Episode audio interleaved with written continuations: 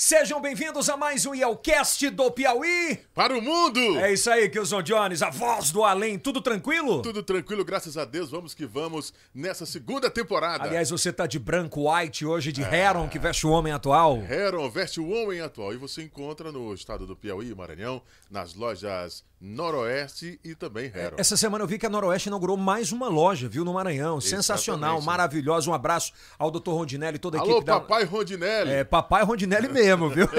um abraço à turma da Noroeste, lembrando que no Piauí, no Maranhão e avançando pelo Brasil inteiro.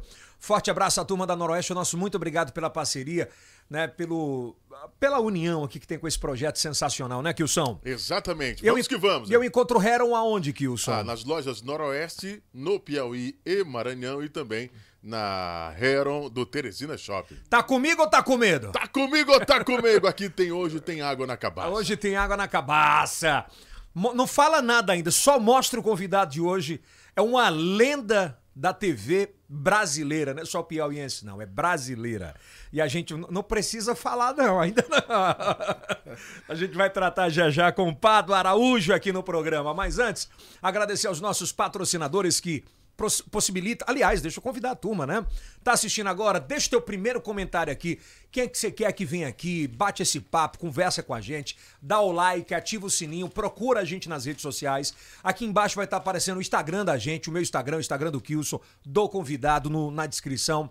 Ah, já segue a gente nas plataformas de áudio, Spotify, Amazon Music. Em Na áudio, buia, né? na buia, no vídeo. Estamos em todas, tá legal? Então vai lá, faz esse favor e procura a nossa fanpage no Facebook. Agradecendo a DC Energia Solar.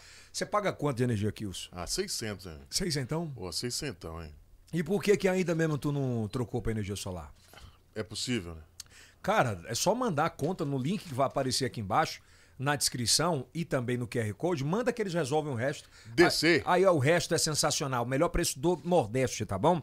Agradecer sem sombra de dúvidas ao Bolão da Sorte. Deu Green! Chama no Pix! Olha, essa eu confio. Sete anos, um dos sites que mais crescem no Brasil inteiro. Então, sensacional, maravilhoso. Um abraço à turma do Bolão da Sorte, ao Grupo Texas, Texas Texano Coyote. Toda a turma, forte abraço especial a vocês, tá? Ao Empório do Zeca Coxinha, sensacional. Você gosta de coxinha? O convidado gosta também. E você? né? Eu também, né? Gosta? Ainda mais O do nosso Empório, né? convidado, quando eu cheguei aqui para trabalhar em televisão, ele me apresentou um barzinho que tinha lá perto da TV Antena 10 ali. Aí eu não aguentei não, porque todo dia tinha que ser uma caixa de cerveja, eu não tinha dinheiro para pagar a primeira da semana. Ele já tinha um real, aí eu não podia. Ah, tem, tem, uma turma, tem um, é um falecido amigo que ia muito lá, que é o Marcou, rapaz. Saudosa Grande Mar- memória, né? É, ma- é, Grande Marco Antônio, nós, marcou. nós vamos falar sobre isso aqui. A Faculdade Santo Agostinho, UniFSA, forte abraço a toda a turma. A Jupi Alimentos, alimentando o Brasil inteiro, a melhor internet do Brasil. Lupe Fibra! Você já- Lupe. Você já mudou pra Lupe ainda Já não? tô com a Lupe, hein? E olha, você que é prefeito, você que é vereador, você que é secretário, você que é dona de casa, você tem que mudar para imunizar, cara. A imunizar é sensacional, né? O, marido gasta com caixa de cerveja, mas não tem coragem de gastar, né, Kilson? Olha, imunizar. Rapaz, larga, tira essas baratas da sua casa, né? olha, Outro dia na central de flagrante teve que chamar imunizar. É um rato. De quanto, qual, é, qual era o tamanho daquele Um rato? ratinho de 2,5 kg. Era mesmo, cara. Teve que Eu dei- pular. eu dei aquele pulo, né? ah, tá bom. E a Formato que tá com a gente sempre, tá? Obrigado. E é claro, se você é candidato, procure uma gráfica decente, uma gráfica com o que há de mais moderno em tecnologia, sensacional. Pra mim, é a maior e melhor do Nordeste. Gráfica GSJ há 15 anos. Alô, Maurílio? Maurílio, forte abraço, meu irmão, que Deus te abençoe, tá legal? Bom, hoje, Kilson, Certo. a gente tá tendo o prazer de receber, pra mim, eu acompanhava esse cara menino ainda, né? Acompanhava, já soltou os áudios ali no WhatsApp. Perdão, perdão. É, já- eu acompanho esse cara desde menino. Quando eu cheguei aqui no Piauí, que eu via a televisão, já via ele muito muito forte, Eloquente, né? muito com apelo popular, mas com essência nordestina muito forte. A abertura do programa era muito isso. A gente, inclusive, eu não sei se tem isso na internet, mas deve ter, né? E ele tem 47 anos. Antônio de Pado Araújo Rezende nasceu em Cabeceiras do Piauí, radialista e apresentador com mais de 30 anos de profissão. Apresentador e jornalista raiz que aprendeu a se comunicar ainda no interior com os amigos e levou esse dom da comunicação para os microfones de todo o Brasil. Em especial, ajudou muito o nosso estado. O Pádua começou a carreira na rádio como repórter esportivo na cidade de Piripiri, é natural da cidade de Boa Hora, polêmico, sem sombra de dúvidas, passou pela TV Timon, TV Meu Norte, TV Antena 10, agora recente voltou para Meu Norte, recente nada, um bom tempo, mas saiu agora porque é pré-candidato a deputado estadual, o homem da família. Uma salva de palmas para Pado Araújo. Seja bem-vindo, compadre. É, Se não começar com bordão, não vai. a- a- o bordão. Abertura, abertura, abertura, abertura do programa. Você tá abrindo o Yelcast agora. É, mas é, eu tenho um. São vários bordões. O que você quiser. Ah, eu costumo, costumava. deles, né? Costumava abrir com aquele jogo de palavras que diz assim: a partir de agora, o Piauí de corpo inteiro. Como foi, como será? Gente, Quem vai lhe contar? O que aconteceu, até o que vai acontecer. Você vai ficar sabendo, é aqui, ó, nesta TV, o povo unido contra o crime. Marginal bem nascido ou pé rapado, bandido de colarinho ou do crime organizado. O assaltante, o desordeiro, o narcotraficante, o bebinho, o viciado, o marginal fardado, o esquineiro, o parafuseta, o fogoió oxigenado, a mulher soltando a franga, o travesti botando o boneco. Aqui não tem padrinho, não tem conversa, não tem lorota. Se vacilar, a gente conta, a gente mostra. E atenção que eu vou lhe pegar. Putz. Era bom demais. Ainda é, né? Aí eu sempre fazia aquele. entrava no assunto de segurança pública ou do marginal, do, né, do malelemento, sanguinolento. Aí eu perguntava assim: você, meu pai, você tá comigo ou tá com medo? Comigo tem água na cabaça. E quebrava o. Não, o primeiro era o, fa- era o- o facão, não, era. É, o- tinha, tinha um facão no toco, que a dona É. Idezina disse: seu Hobbit, corre lá, pelo amor de Deus. Toma aquele facão dele lá. Era ao vivo no estúdio, o homem armado de facão. Tira! Hoje você tava Ele vai- cancelado. Ele vai estar na mata, não. pra cair de facão não é daqui pra ali. Ô, Pádua, aqui é um. Mas pod- tinha a marreta pedagógica, né? É. E a mesa cultural. A gente dava sete, dez marretadas assim, bem no rim dos cabos, assim, que era pra... Era marreta De pedagógica. maneira simbólica, Fica mais né? retinho aqui comigo, pode ficar olho no olho, essa é a parada do podcast. Fica tranquilo que as Ah, câmeras, certo, aqui. as câmeras te Olhos nos pegam. olhos, é. É, bacana. Pado, a intenção eh, do Yelcast sempre é a gente contar um pouco dessa história, né? De saber de onde você veio, como é que. Na verdade, né, que você, como a personalidade transformou o homem que você é hoje. E para isso a gente precisa Contar isso. contar desde- isso lá atrás. Você é filho de quem? Nasceu aonde? Irmão de quem? E como é que essa foi, como é que foi essa infância? O que é que tu lembra assim da das memórias afetivas mais infantis?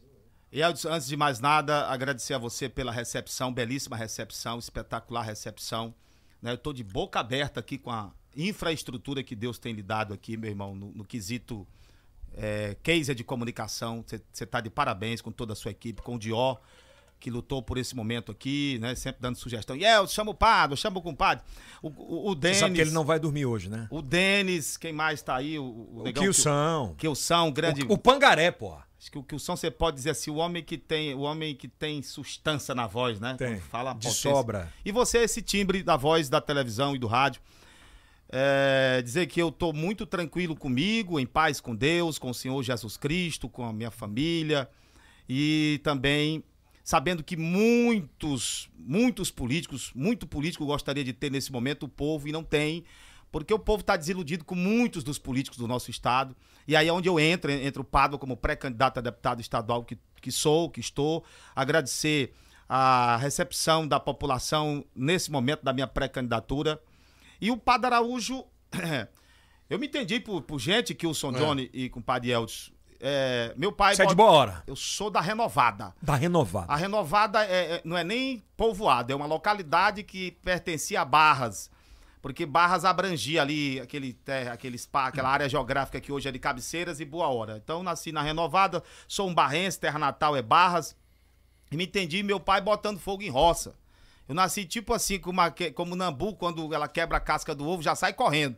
Pra se virar na Qual vida. o nome do seu pai? Raimundo Nonato Coelho de Resende, E sua mãe? é, dona Ana Araújo Rezende, sendo que meu pai já faleceu, né? Mas eles tinham algum grau de escolaridade Não, meu pai vivia da cultura de subsistência. da roça mesmo? Da roça. Plantava e Pa- pa- comia. Papai bota- vivia da- no, no período agora de estiagem, do verão, de julho até o final do ano, o papai trabalhava como age, moendo cana, plantando cana na Boa Hora, nos brejos da Boa Hora. Daí o nome Boa Hora, terra da rapadura, terra dos verdes, verdes canaviais. E no inverno o papai vinha pra renovada, que ele criava, tinha uma cimentinha de ovelha, de bode, de porco, de gado. E ele vinha pra botar roça. Eu, meu pai, minha mãe, minhas irmãs e meu irmão Zé Rezende. Eu, eu, Tu é, o mais, tu é o mais novo, o mais velho do eu meio? sou o caçula entre os homens. Eu- Nós éramos três irmãos, morreu um, Raimundo, morreu de problemas de insuficiência renal. E tem o Zé Bacia, o Zé Rezende, que foi prefeito da cidade de Boa Hora e que ele recebeu uma dádiva de Deus, que teve a sua saúde restaurada depois que ele estava desenganado pelos É médicos. verdade que é, pedi- a NASA pediu. A NASA, ele, ele teve Covid, né? Um estado grave, gravíssimo da, do Covid. Ele foi transferido do Hospital Regional de Piripiri para o Hospital Natan Portela, depois para o HGV, ali na Frei Serafim. E é, eu pensei que era até brincadeira, mas depois ele me confirmou que a NASA pediu as. Como chama? o Os raios-x dos pulmões dele. É verdade que ele ficou com 100% do pulmão comprometido. 100% dos pulmões comprometidos. Ou seja, milagre. Ele estava na morte, Deus trouxe ele da morte. Deus tem um propósito com ele E ainda. a NASA pediu. Pediu nesses termos de saber o que. que- que a, a NASA trabalha com ciência, né? A ciência quer entender. Para nós que cremos em, em Jesus É. Cristo, sabemos que foi um milagre, que os milagres estão aí atualizados. Né? Então ele é o mais velho, você é o do meio. E, é, e tem uma, uma mulher. Daí nós totalizamos, a mamãe teve 17 filhos, sendo Como é? Oito mulheres. 17, velho. É, na- porque naquele tempo, eu tô contando com as péricas que a gente chama, né? Os abortos.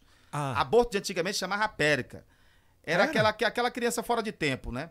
Mas a mamãe teve 17 com as péricas e ou com os abortos, deu 17. A mamãe é, se criaram 11 mais 12, 13, 13 irmãos. Já morreram, morreu dois, um com dois anos de idade, né? Outro com um ano de idade. E aí e foram abortos espontâneos, óbvio. abortos, né, abortos espontâneos. Você é que sou de uma família grande. e Tinha muita, é. muita. Mas sobraram Entendi. quantos dos 17? Bom, aí nós éramos 11 irmãos, eu, Raimundo e o Zé Rezende, o Bacia, e oito irmãs mulheres, a, da, da, da- da mais, da, da primeira, da mais velha até a mais nova, Lucinha, Maria da Conceição, Cecília, que faleceu do coração, agora há um ano, Cecília, aí vem a neta, é, vem a Chaguinha, a Regina, a Marta e a Socorrinha. Nós somos dez irmãos hoje vivos. Vivos. Do mesmo pai e da mesma Na mãe. verdade, somos nove. Morreram dois. Morreu o Raimundo e a Cecília. Do mesmo pai e da mesma Mesmo mãe. pai, mesma mãe. E como é que era essa convivência lá, cara? Aí, é, o meu pai não queria liberar ninguém pra estudar, porque a gente ajudava a gente, a gente ajudava na roça, né? Então, pra ele era uma despesa, uma diária menos com um peão, com um trabalhador. Mas eu tinha uma irmã mais velha, a Lúcia, que estudava aqui, e ela botou na cabeça da, da mamãe que a gente tinha que fazer nem que se fosse o beabá. Tinha que ir pra cidade. Então ela alugou, ela conseguiu alugar uma casa em Barras.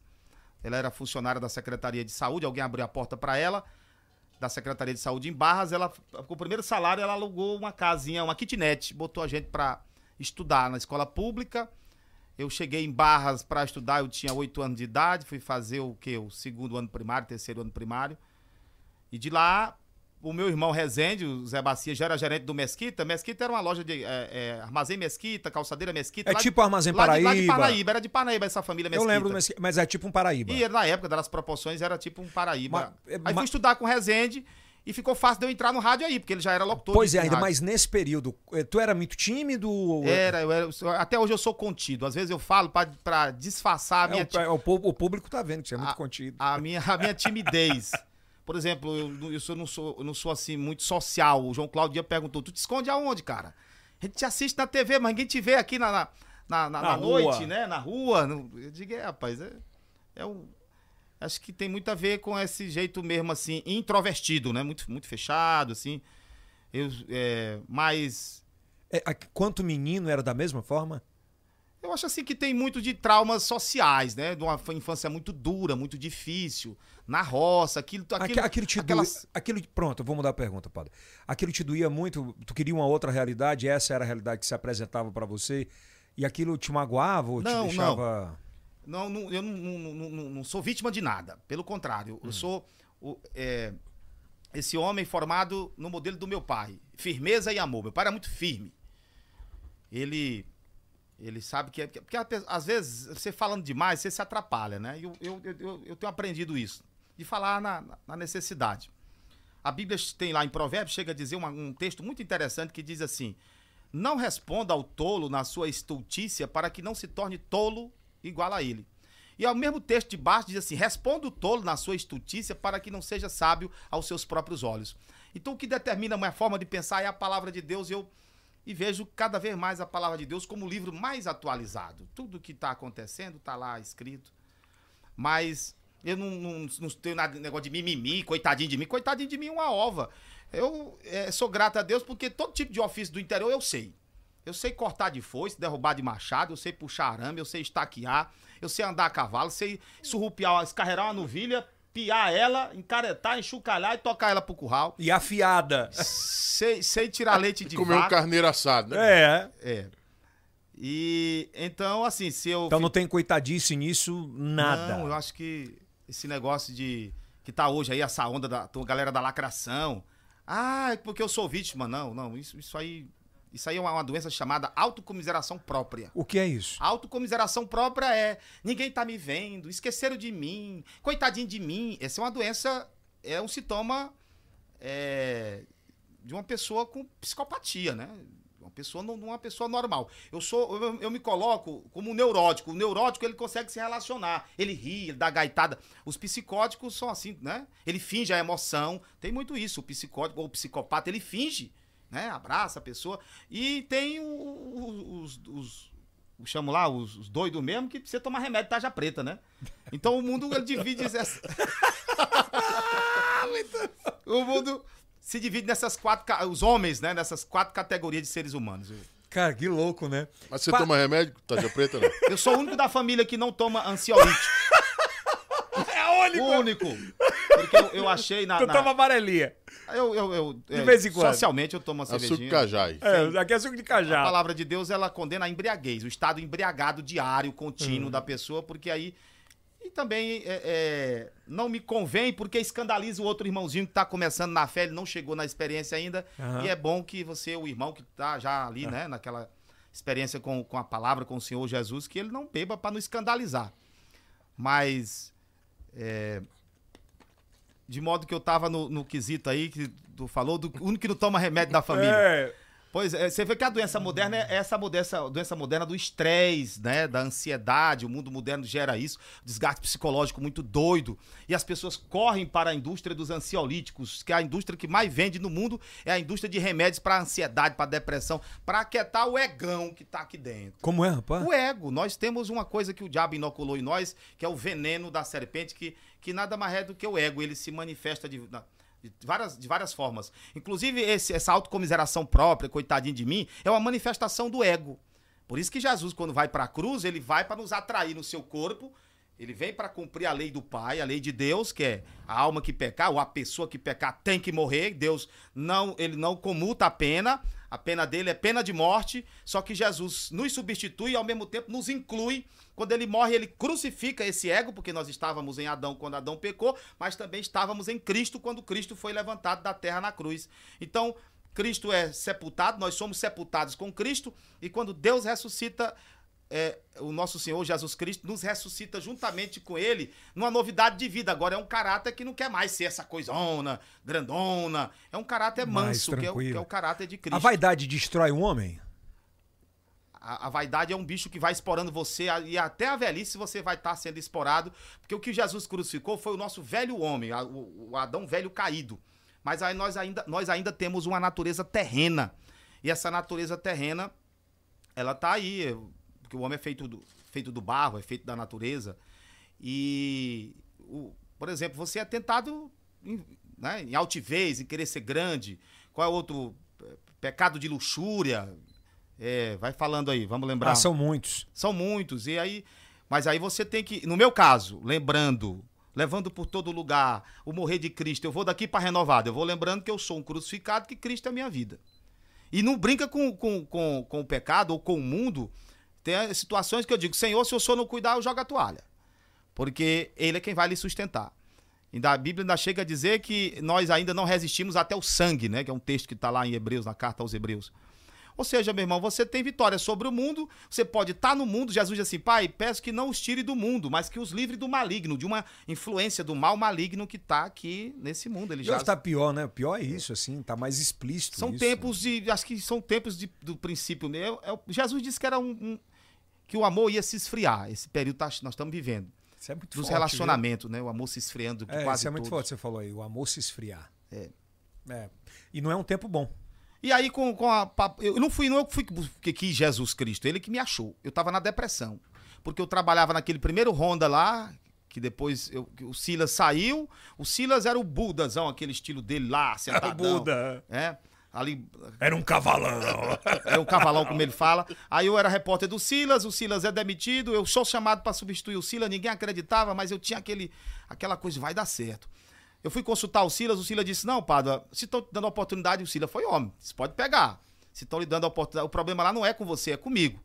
Ele foi demitido na época do Hugo Napoleão, na época do Ele Monsanto. parou o carro na porta do estúdio. Não foi esse? Foi É, eu, esse, eu, esse é. eu sei que ele. Eu ele acho que foi nesse dia. ele, inclusive, fez uso político da saída dele da televisão. Foi, foi, foi. Aí eu, eu fico ali, eu só passo quatro anos naquele Honda, que foi. ah, que ali na época foi apresentado o Perturba, o Amaury Jucá, ele estourou de sucesso, foi um espetáculo de audiência aquele programa lá. Eu bem novinho, né? Menino novo, aí. A, a vaidade te atrapalhou Aí naquela eu, época? eu, eu fui demitido. Quando eu fui demitido, eu não tive chão. Eu comecei a dizer assim: o que, que tá acontecendo comigo? Eu sou tão bom. Eu, é, achando que eu prestava.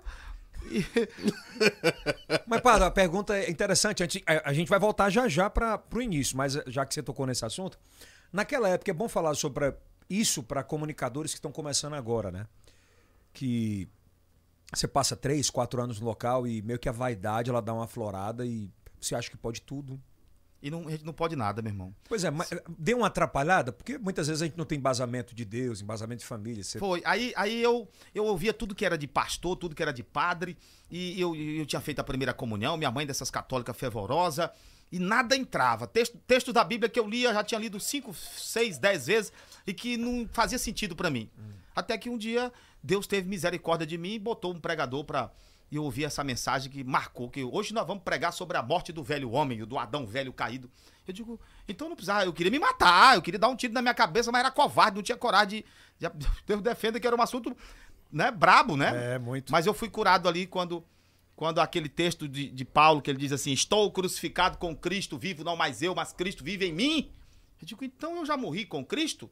A Bíblia declara que já, você também já morreu, ele já morreu, o seu ego já morreu, ele é sua vida. Agora nós tomamos posse desses benefícios da ressurreição dele diariamente pela fé que Deus exige, não é sentimento, não é emoção, ele exige fé. E a fé é ele que dá, ainda bem ele que dá fé e administra essa fé que vem dele em nossos corações, em nossas mentes. Eu fui, co- não, não, vi, não vi nada, não foi nada bombástico, eu não vi anjo, não saí pulando, só uma confiança que Deus Deu uma enchida no peito. uma confiança de Deus que de que eu não tinha que fazer mais nada, que ele tinha feito tudo, Jesus por mim. E aí descansou, veio minha mulher creu também, e meu casamento que já tá indo por água abaixo, com Dona Leni já bem umas três, quatro separação, e Deus nos uniu. E tamo aí hoje, eu tenho um filho que é bênção. pregador da palavra da cruz, o Felipe. É, Ele cara. tem 18 anos de idade, passou por curso de direito. Que bênção, não sabia não. Nós, tu- tudo, se a gente, se a gente imaginar, Yels, que tudo que você tem, o ar que você respira, a cor dos seus olhos, É seu Deus. tamanho, o tom da sua voz, que tudo isso é graça de Deus, que tudo que você tem não é seu esforço, mas é a graça de Deus, você não entra em depressão nunca. Como é que você vai deprimir alguém que você bota ela lá no final da fila, ela tá alegre? Bota na frente, ela tá alegre. Você chama ela de feia, ela tá alegre. Chama ela de, de- de- de perturbada, ela tá alegre.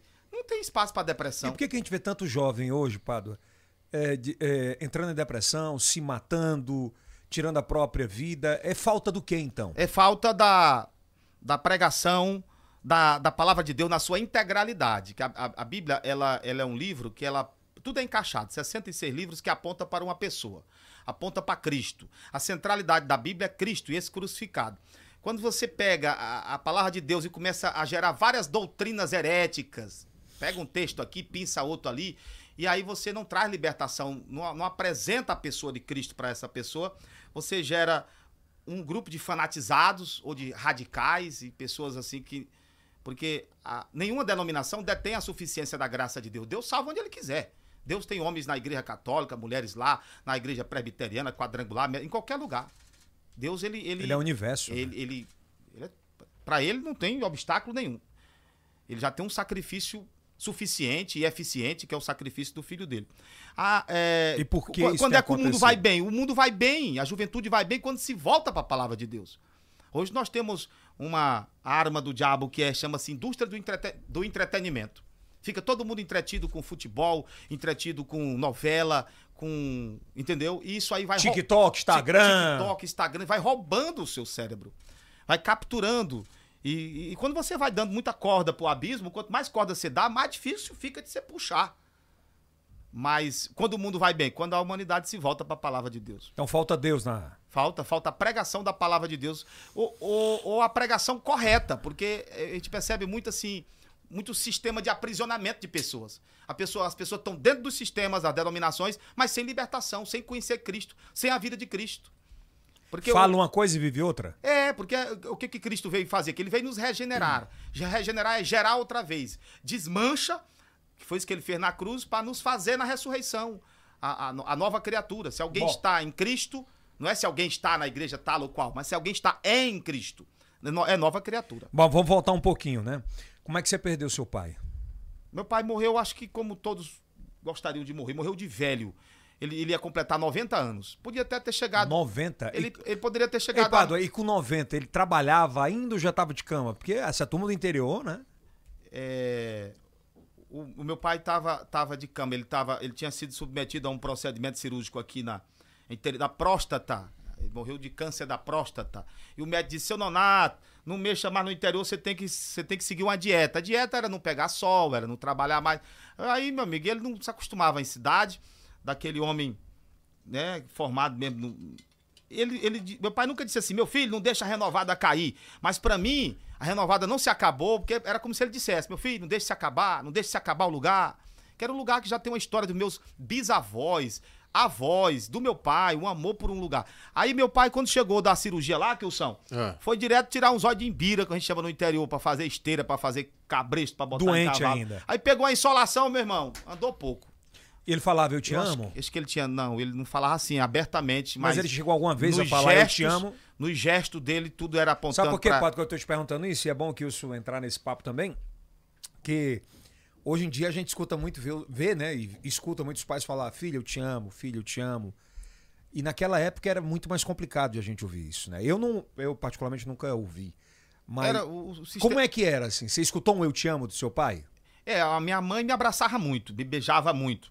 A minha mãe é muito firme, muito rígida, né? Ela, a- a- às vezes eu conseguia correr de uma pisa, né? De uma lapada de chicarador, ela dizia assim, deixa tá, bichinho, o, teu, o que é teu tá guardado. Eu pensei que era alguma outra coisa pra comer, mas não, era, era a pisa que eu não tinha... Que eu tinha esca- Prometida, né? A pizza- É, a prometida pizza, é. Aí o papai, ele não, não declarava assim abertamente, mas nos gestos, ele dizia assim, ele dizia assim, meu filho, peça, mas não roube. Se chegar a situação de passar necessidade, peça, mas não vá roubar, meu filho. Ele dizia assim. E se ele dizia, meu pai dizia mais assim, se não quer trabalhar, desata a rede, caba ruim. Aquilo era... Porque o papai, ele não, ele não, ele não dava conselho, ele dava o exemplo. Ele mandava assim, juntar estrume, ele pegava do lado. Ele tava ali rapando, juntando, encangando jumento, botando nós carreava estrume, da renovada pra boa hora. É, 12, não, não dá 12 léguas, deixa eu ver o quê, dá uns 4, 5 quilômetros.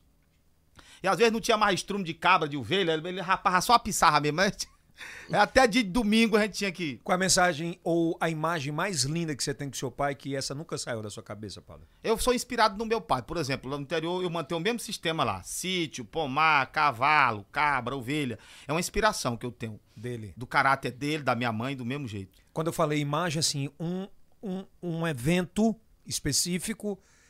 Porque eu, eu tenho alguns eventos específicos do meu pai, da minha mãe. Você tem algum que te marque muito, assim? Que é a maior recordação que você tem dele? É, o, o, o meu pai, ele. Ele se preocupava muito assim comigo e com o Rezende, né? Porque o Rezende entrou pra política cedo, lá na Boa Hora. E ele sabe que irmãos intrigados gera trauma para as futuras gerações. Certeza. Aquilo passa pro filho, que passa pro sobrinho, que É muito passa. forte isso. Isso é adoecedor, né? E aí meu pai sempre dizia assim, Antônio, meu filho, eu chamava meu nome é Antônio de Pada, ele dizia, Antônio, meu filho, você já falou com o Zé? E quando viu o Zé Rezende, era do mesmo jeito, Zé, tu falou com o Antônio? Que ele tinha, que ele sabia que irmão intrigado era. Então acho que foi o, grande legado era essa preocupação com os filhos, tá? Ele, às vezes eu chegava lá 10 horas da noite, assim, na minha aquela caminhonete Jabiraca Real lá no interior. Ele, e ele acordava pra abrir, pra me recepcionar, meu pai na renovada, no casarão lá na, no É. terreiro. da- Ele dizia assim: Você trouxe um vinhozinho aí, meu filho? Ele perguntava. Eu gostava de tomar lapadazinha de Foi, vinho. foi um dia muito foda no dia que ele morreu? Foi, eu. é, Porque eu tenho imagem de meu pai que ele nunca vai morrer na minha cabeça. a saudade, é, ela, ela- ela é forte. É o, Saudade que é uma, dói, é o que dói mais, né? Porque a É. mente da gente é, como- é, não é como o computador que você deleta. né? Fica lá, no consciente, no inconsciente, no subconsciente. Fica guardado, guardado a saudade. A tristeza não, Yeltsin. Eu não tenho tristeza porque depois que, Cara, que você Jesus... falou uma parada louca agora, viu? Muito foda. Porque memória, no celular você vai e apaga. Isso. Você não quer mais lembrar daquilo. E o ser humano, ele não consegue deletar. Não consegue. Seja pro amor ou pra mágoa. Ou pra mágoa. Agora, na, na, na palavra de Deus, você tem libertação de, de alguém lhe magoou, alguém lhe passou pra trás. Você diz lá, ó, meu irmão, com o perdão do Senhor, você tá perdoado, porque se você ficar segurando ele no cabresto, você, não- você vai dormir, ele vai dormir junto. Mas você não deleta. Você vai almoçar, ele Mas vai você almoçar. não deleta. É. Ah, não. Você não deleta. Aí, Pado, quando é que tu entendeu que ia ser comunicador, cara? Aí a grande faculdade minha foi do rádio, rádio a pilha. Quando eu me entendi por gente, a mamãe já tinha um rádio, ela tinha comprado um rádio. Ela era comunicadora? A mamãe era professora de. Antigamente, aqueles. Aqueles faz- fazendeiros contratavam os serviços dessas, dessas moças, né? Então, para ensinar o beabá, a cartilha de ABC. Então, ela é uma puta comunicadora. Então, a mamãe acho que é- vem, vem dela. Mas o papai também era desenrolado. Pois é, eu quero saber de quem vem esse... ah, Acho que vem mais da mamãe. Se você, você perguntar qualquer assunto, ela, ela não se perde. Ela Se não- rola. ela não não se atrapalha, é desenrolada. Mas do meu pai também. Eu, eu sei que na família nossa dos Coelhos de Resende, só tem, pro lado de meu pai, só tem eu e o Zé Bacia, Que é o, o ex-prefeito. que é o ex-prefeito que, que faz comunicação. Só os dois? Da família De do- comunicação? É, por parte de minha mãe também não tem nenhum. Pô, e era muito impro... Alguém, alguém dessa geração nova possa, né? Pode Pois ser. é, mas é muito louco, né, Kilson? Porque quem que imaginava que um cara que vinha da roça Aí, porque assim. se eu- tornar comunicador de TV e rádio, Porque- assim, porque- Não, não no aspecto que não pode, mas é no aspecto de que não teve escolaridade, Hum, não tinha alguém pra indicar, ou... É, o que eu, o que assim, eu. Aí, a- quando eu me entendi por gente, tinha um rádio, porque a mamãe contava que no inverno, o- o- os invernos são mais longos, né? No período chuvoso. Sim, Os dias são mais. As noites são mais longas, né? Assim que a gente aprende na escola. Isso. é verdade. E aí o papai eh, tinha que acordar uma hora da manhã, ele tinha que acordar e, e o relógio era o galo. O galo cantava, ele achava que era uma hora. Só que no inverno o galo canta 11 horas da noite. aí o papai começava a sabalancar o punho da rede. Acorda, já deu uma hora. A mamãe disse, não, vamos terminar comprando um rádio pra esse doido não acordar o pessoal. Dá não é uma hora não, Nonato. E aí a mamãe, a mamãe financiou. Nas casas pernambucanas de Campo Maior, tinha duas lojas ali na Demeval Lobão. Lojas Canaã e, e Casas Pernambucanas. E eu, a mamãe a mamãe, me levava pra feira, Yeldes, e eu ficava vendo aqueles caras fazendo propaganda volante. Como era? Assim, lojas Canaã, barato todo dia. Compre barato nas lojas Canaã. E o cara da Pernambucana dizia assim: passando, entrando, olhando, escolhendo, pegando, pagando e levando. Pernambucanas, aqui quem compra, quem é barato. é Aquela, aquela, aquele jogo de palavra, né? É, quem compra, paga, quem paga, segura, quem segura, leva. E eu Pô, mas decorei. tu fazia isso Eu decorei isso na infância. Esse jogo de palavra de vendedor de. de, de- de, de porta de loja. é, de porta de. Era, naquele tempo era. Sensacional. Qual, qual que era o carro que passava lá em Campo Maior? Tinha É o outras? carro de som, carro volante. Era o carro, mas tinha um nome, rapaz. É a. Bom, é. Tinha outros, né? outros... Anos, anos de, mil- isso, no ano de 1981, 82. Foi eu, um tinha, ano que eu nasci, pô. eu tinha seis anos de idade, sete anos de idade. O ano que eu nasci, 81. Aí acabou o negócio do papai acordar a gente 11 horas da noite, e aí eu. Mas mãe- peraí, peraí, peraí. Com seis anos tu decorava isso? É porque, eu não sei, eu achava bacana demais. Aquilo, pra, pra mim era tudo novidade, um carro de som. Nunca tinha visto aquilo na feira de Campo Maior. E de repente entra lá uma cafuringa, né? Com aquele, aqueles alto-falantes, né? É. E um locutorzão assim. Atenção, aproveite as ofertas da liquidação hoje, hoje, nas lojas Canaã, barato todo. Mas bacana demais. Eu, Mas como é que foi que você chegou lá na, na, na- na Mirante AM, hein? Aí, rapidamente aqui, é, e- eu- ah, só um minuto, Kilson. Pra não perder o fio da meada, eu sei que o tempo urge aí. É... Não, tá tranquilo. O tempo é tranquilo. Bom, aí eh, a gente acordava duas, três horas da manhã com aquelas vinhetas assim, sociedade, sociedade, taca, tica, taca. Salvador, Bahia. Era a Rádio Sociedade da Bahia entrando no rádio uma pilha, né? De madrugada, com música, aquele. Com Elias Alves, vamos acordar, canção, fone, viola, em Salvador, quatro horas da manhã. Aí todo mundo já tinha que Tu tinha se- sete. Eu tinha seis, sete anos. Aí tinha uma rádio uma da, da sua terra lá. Tinha Rádio Tupinambá de Sobral. O seu, me- Sobral. o seu melhor presente é a música. Essa educadora de Parnaíba, M, entrava local. Aí depois entrou a Itamaraty AM, a, a Heróis do Ginipapo, o som de um povo heróis. Tu lembra de todos os slogans? Praticamente tinha a Rádio Pioneira, tinha um slogan que era assim: Pioneira, Teresina, Piauí, sucesso. As vinhetas massa, cara. Tu lembrava de to... Tu lembra de Até todas? hoje eu. é, dou- Quais são as outras que mais te marcaram assim? Não. Porque naquela época a M chegava de todo o Brasil. Todo o Brasil. Rapaz, entrava, por exemplo, o Sistema Globo. Era muito louco, Sistema velho. Globo de Rádio, a Rádio Tupi, a Rádio Nacional de Brasília. que mais, rapaz? Tinha a Rádio Excelsior da Bahia. Excelsior. Rádio Excelsior. Excelsior. O Excelsior. Acho que é Excelsior da Bahia. Rádio Timbiras de São Luís. Você é louco, cara. Aí Rádio... tu falou, eu quero fazer essa porra pra minha vida. Aí tinha uma lá de Belém que dizia assim: Clube, aqui tem futebol. Era Clube de Belém, né? Aí foi nessa época que tu aprendeu já a narrar. Não, aí quando. Aí nesse tempo tinha muito River e Flamengo, River e Flamengo. Tava no mil- anos, anos 70, anos 80, o Tiradentes. E, o- e o meu irmão era que era mais louco do que eu, Bacia. Ele ia pra roça imitando, né? A bola pela direita, preparou, dominou, invadiu. Goleirão saiu, botou no chão, e agora atenção, vai pintar. Pintou na porta do gol, vai bater, bateu, bateu, becou, becou, becou. E no meio da roça lá, a enxada comendo. Cara, é muito bom isso aí. E assim, No meio da roça. Ora, e era coisa de louco mesmo, né? O cara disse, isso aí é doido. Mentira, cara. E o Zé Rezende Como foi- era a cena que tu lembra assim? Ele, ele fazendo o quê? Ele capinando e dizia assim: Toninho, repete comigo o gol, vou pintar o gol do River agora. Que era tu, o Tom Aí, era tu. aí ele imitava o Dídimo de Castro, que ele dizia assim: na trajetória dos 90, bola pra meta, cima, bateu, atirou, é gol! E aí o, o, o Dídimo narrava mais pausado, né? Era a narração mais, mais lenta, mas narrava. Foi o, melhor, o maior narrador de futebol da história do Piauí, o grande Dídimo. Verdade. E assim floreou nossa infância, o Bacia foi na frente pra Piripiri. Quando eu cheguei lá, ficou fácil pra mim, porque ele já era diretor da equipe esportiva da Rádio Itamaraty, o Zé Rezende. É. Aí ele botou eu pra ser auxiliar, naquele tempo não tinha essa tecnologia toda aqui. Era, eu era o auxiliar do repórter de campo, aquele cara que, Tu puxava o cabo. que puxava o cabo. Era o cabo man lá, pra, e tinha que ser desenrolar ligeiro aqui, dar cabo pro cara e depois enrolar. Depois eu passei a ser o repórter de campo, dali eu tava narrando. Foi quando o Silas Foi o Silas que te descobriu. foi, foi um negócio assim. Eu tava me preparando, pra, eu tava terminando o ensino médio é, lá em Piripiri, terceiro ano científico, e eu, eu já tinha combinado com um amigo meu de ser garçom em São Paulo, trabalhar de garçom, porque um amigo meu foi o Domingos, e ele disse: Rapaz, eu sou gerente aqui do, do restaurante aqui, na hora que tu completar 18 anos, pode vir. Tava ganhando bem?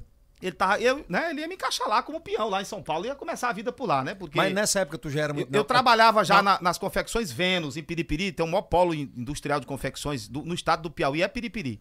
E eu arrumei um emprego lá, primeiro emprego de carteira assinada, eu tinha 17 anos, eu era engomador de roupa numa mesa de engomado, do tamanho dessa mesa sua aqui.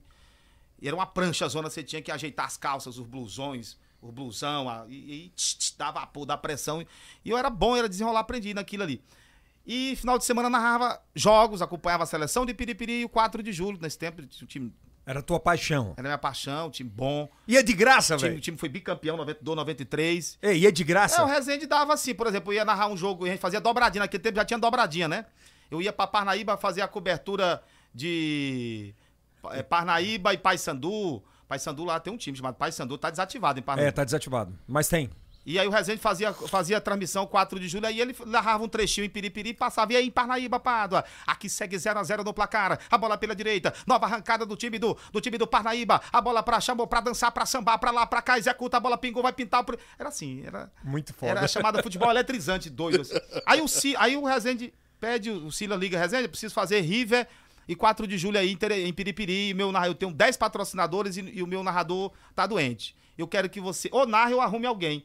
Aí eu, o Rezende disse, eu tenho um irmão que narra. Aí o Sila disse, ah, não, você é irmão do cara, né? Ele é bom também. O menino deve ser bom. Só que o Sila não imaginava que eu era um garoto, que eu tinha... O Silas já era, era político? O Sila, o Sila não era. O Sila era, era- era ele apresentava o programa já, o programa lá na TV Timon. Ele foi quem substituiu o aquele que morreu do acidente de- do, do Bugre, Não, o, o, o Carlos Feitosa. Carlos Feitosa. Ele- o Carlos Feitosa foi também grande marca de televisão. Ele era, Iai. polici- ele era policial, ele dizia ai, e ui, ele dizia assim, né? Tinha um bordão assim, e era sucesso.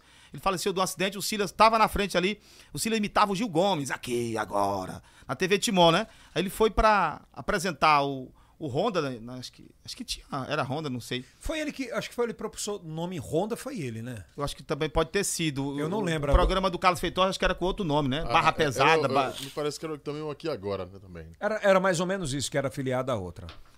Aí o Silas, o Rezende, tem um meu irmão que narra. Aí o Celso Carvalho, o professor Celso Carvalho, você deve, não sei se você conhece, que ele, Não, não. ele era nosso comentarista, ele era é, funcionário, engenheiro apo- aposentado da, da Equador, hoje é Equatorial, antiga Cepisa. Aí ele, ele era riverino. Quando ele me viu lá, ele disse: Não, não tem condições, eu, uma criança, não tem condições, esse menino vai narrar. Quantos anos? Eu tinha já uns 17 anos, eu já sabalancava. né? Namorador todo. Eu namorava, não vou nem falar o nome da, da moça, mas eu namorava outra menina antes da dona Eleni lá. Né? É, só que. que. Não era nada de compromisso, né? Mas Piripiri ser daquele jeito, né? Terra de mulher bonita. Não, é. é- É doido, meu irmão. Vamos pro jogo. E aí, quando o Silas te viu? Não, aí o Cílio não me viu. Eu sei que o Celso não queria entregar o microfone pra mim porque ele não acreditou no meu taco. Ele que disse- tu ia botar ele pra disse, ferrar. não, ele disse, é, esse menino não narra. Aí ele ficou segurando a transmissão. E eu, aí eu, eu nem calça jeans tinha, eu tava de bermuda, porque a gente. Eu pegava as calças do Rezende, as becas dele, né? Né? Cara pobre, liso, macaco. E o Rezende foi lá, me deu uma chacoalhada assim, porque eu fiquei desanimado, né? O cara né, não entregava o microfone, achava, eu Tu percebi. doido pra narrar? Eu doido para narrar, ele disse assim: vem cá, seu filho da mãe, tu é filho da véia Ana do velho Nonato ou não é, porra? Deu aquela chacoalha, vai lá e mostra pra esses caras de Teresina, rapaz, que isso sabe narrar futebol.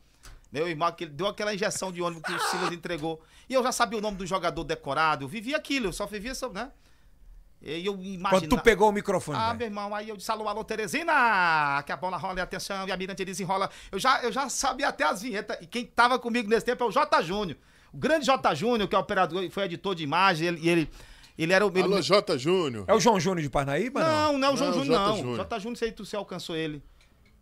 É o velhinho, né? Não? Acho que é o velhinho, que chama de velhinho. É. O J. Júnior era Quando- meu sonoplasta na Rádio Mirante. Como- quando tu pegou o microfone, tu lembra da narração inicial? Eu lembro só desse, desse boa tarde, né? Abre-se as cortinas azuis e brancas aqui pela minha, pela sua, pela nossa, pela Rádio Mirante. Alô, alô, Timão, alô, alô, Terezinha, e a bola rola. O River no ataque, um jogador Tangerina tem espaço. Não era Tangerina, né? agora me perdi. Não, mas pode falar. Mas era, imaginando, o Tangerina era do Flamengo nessa época, né?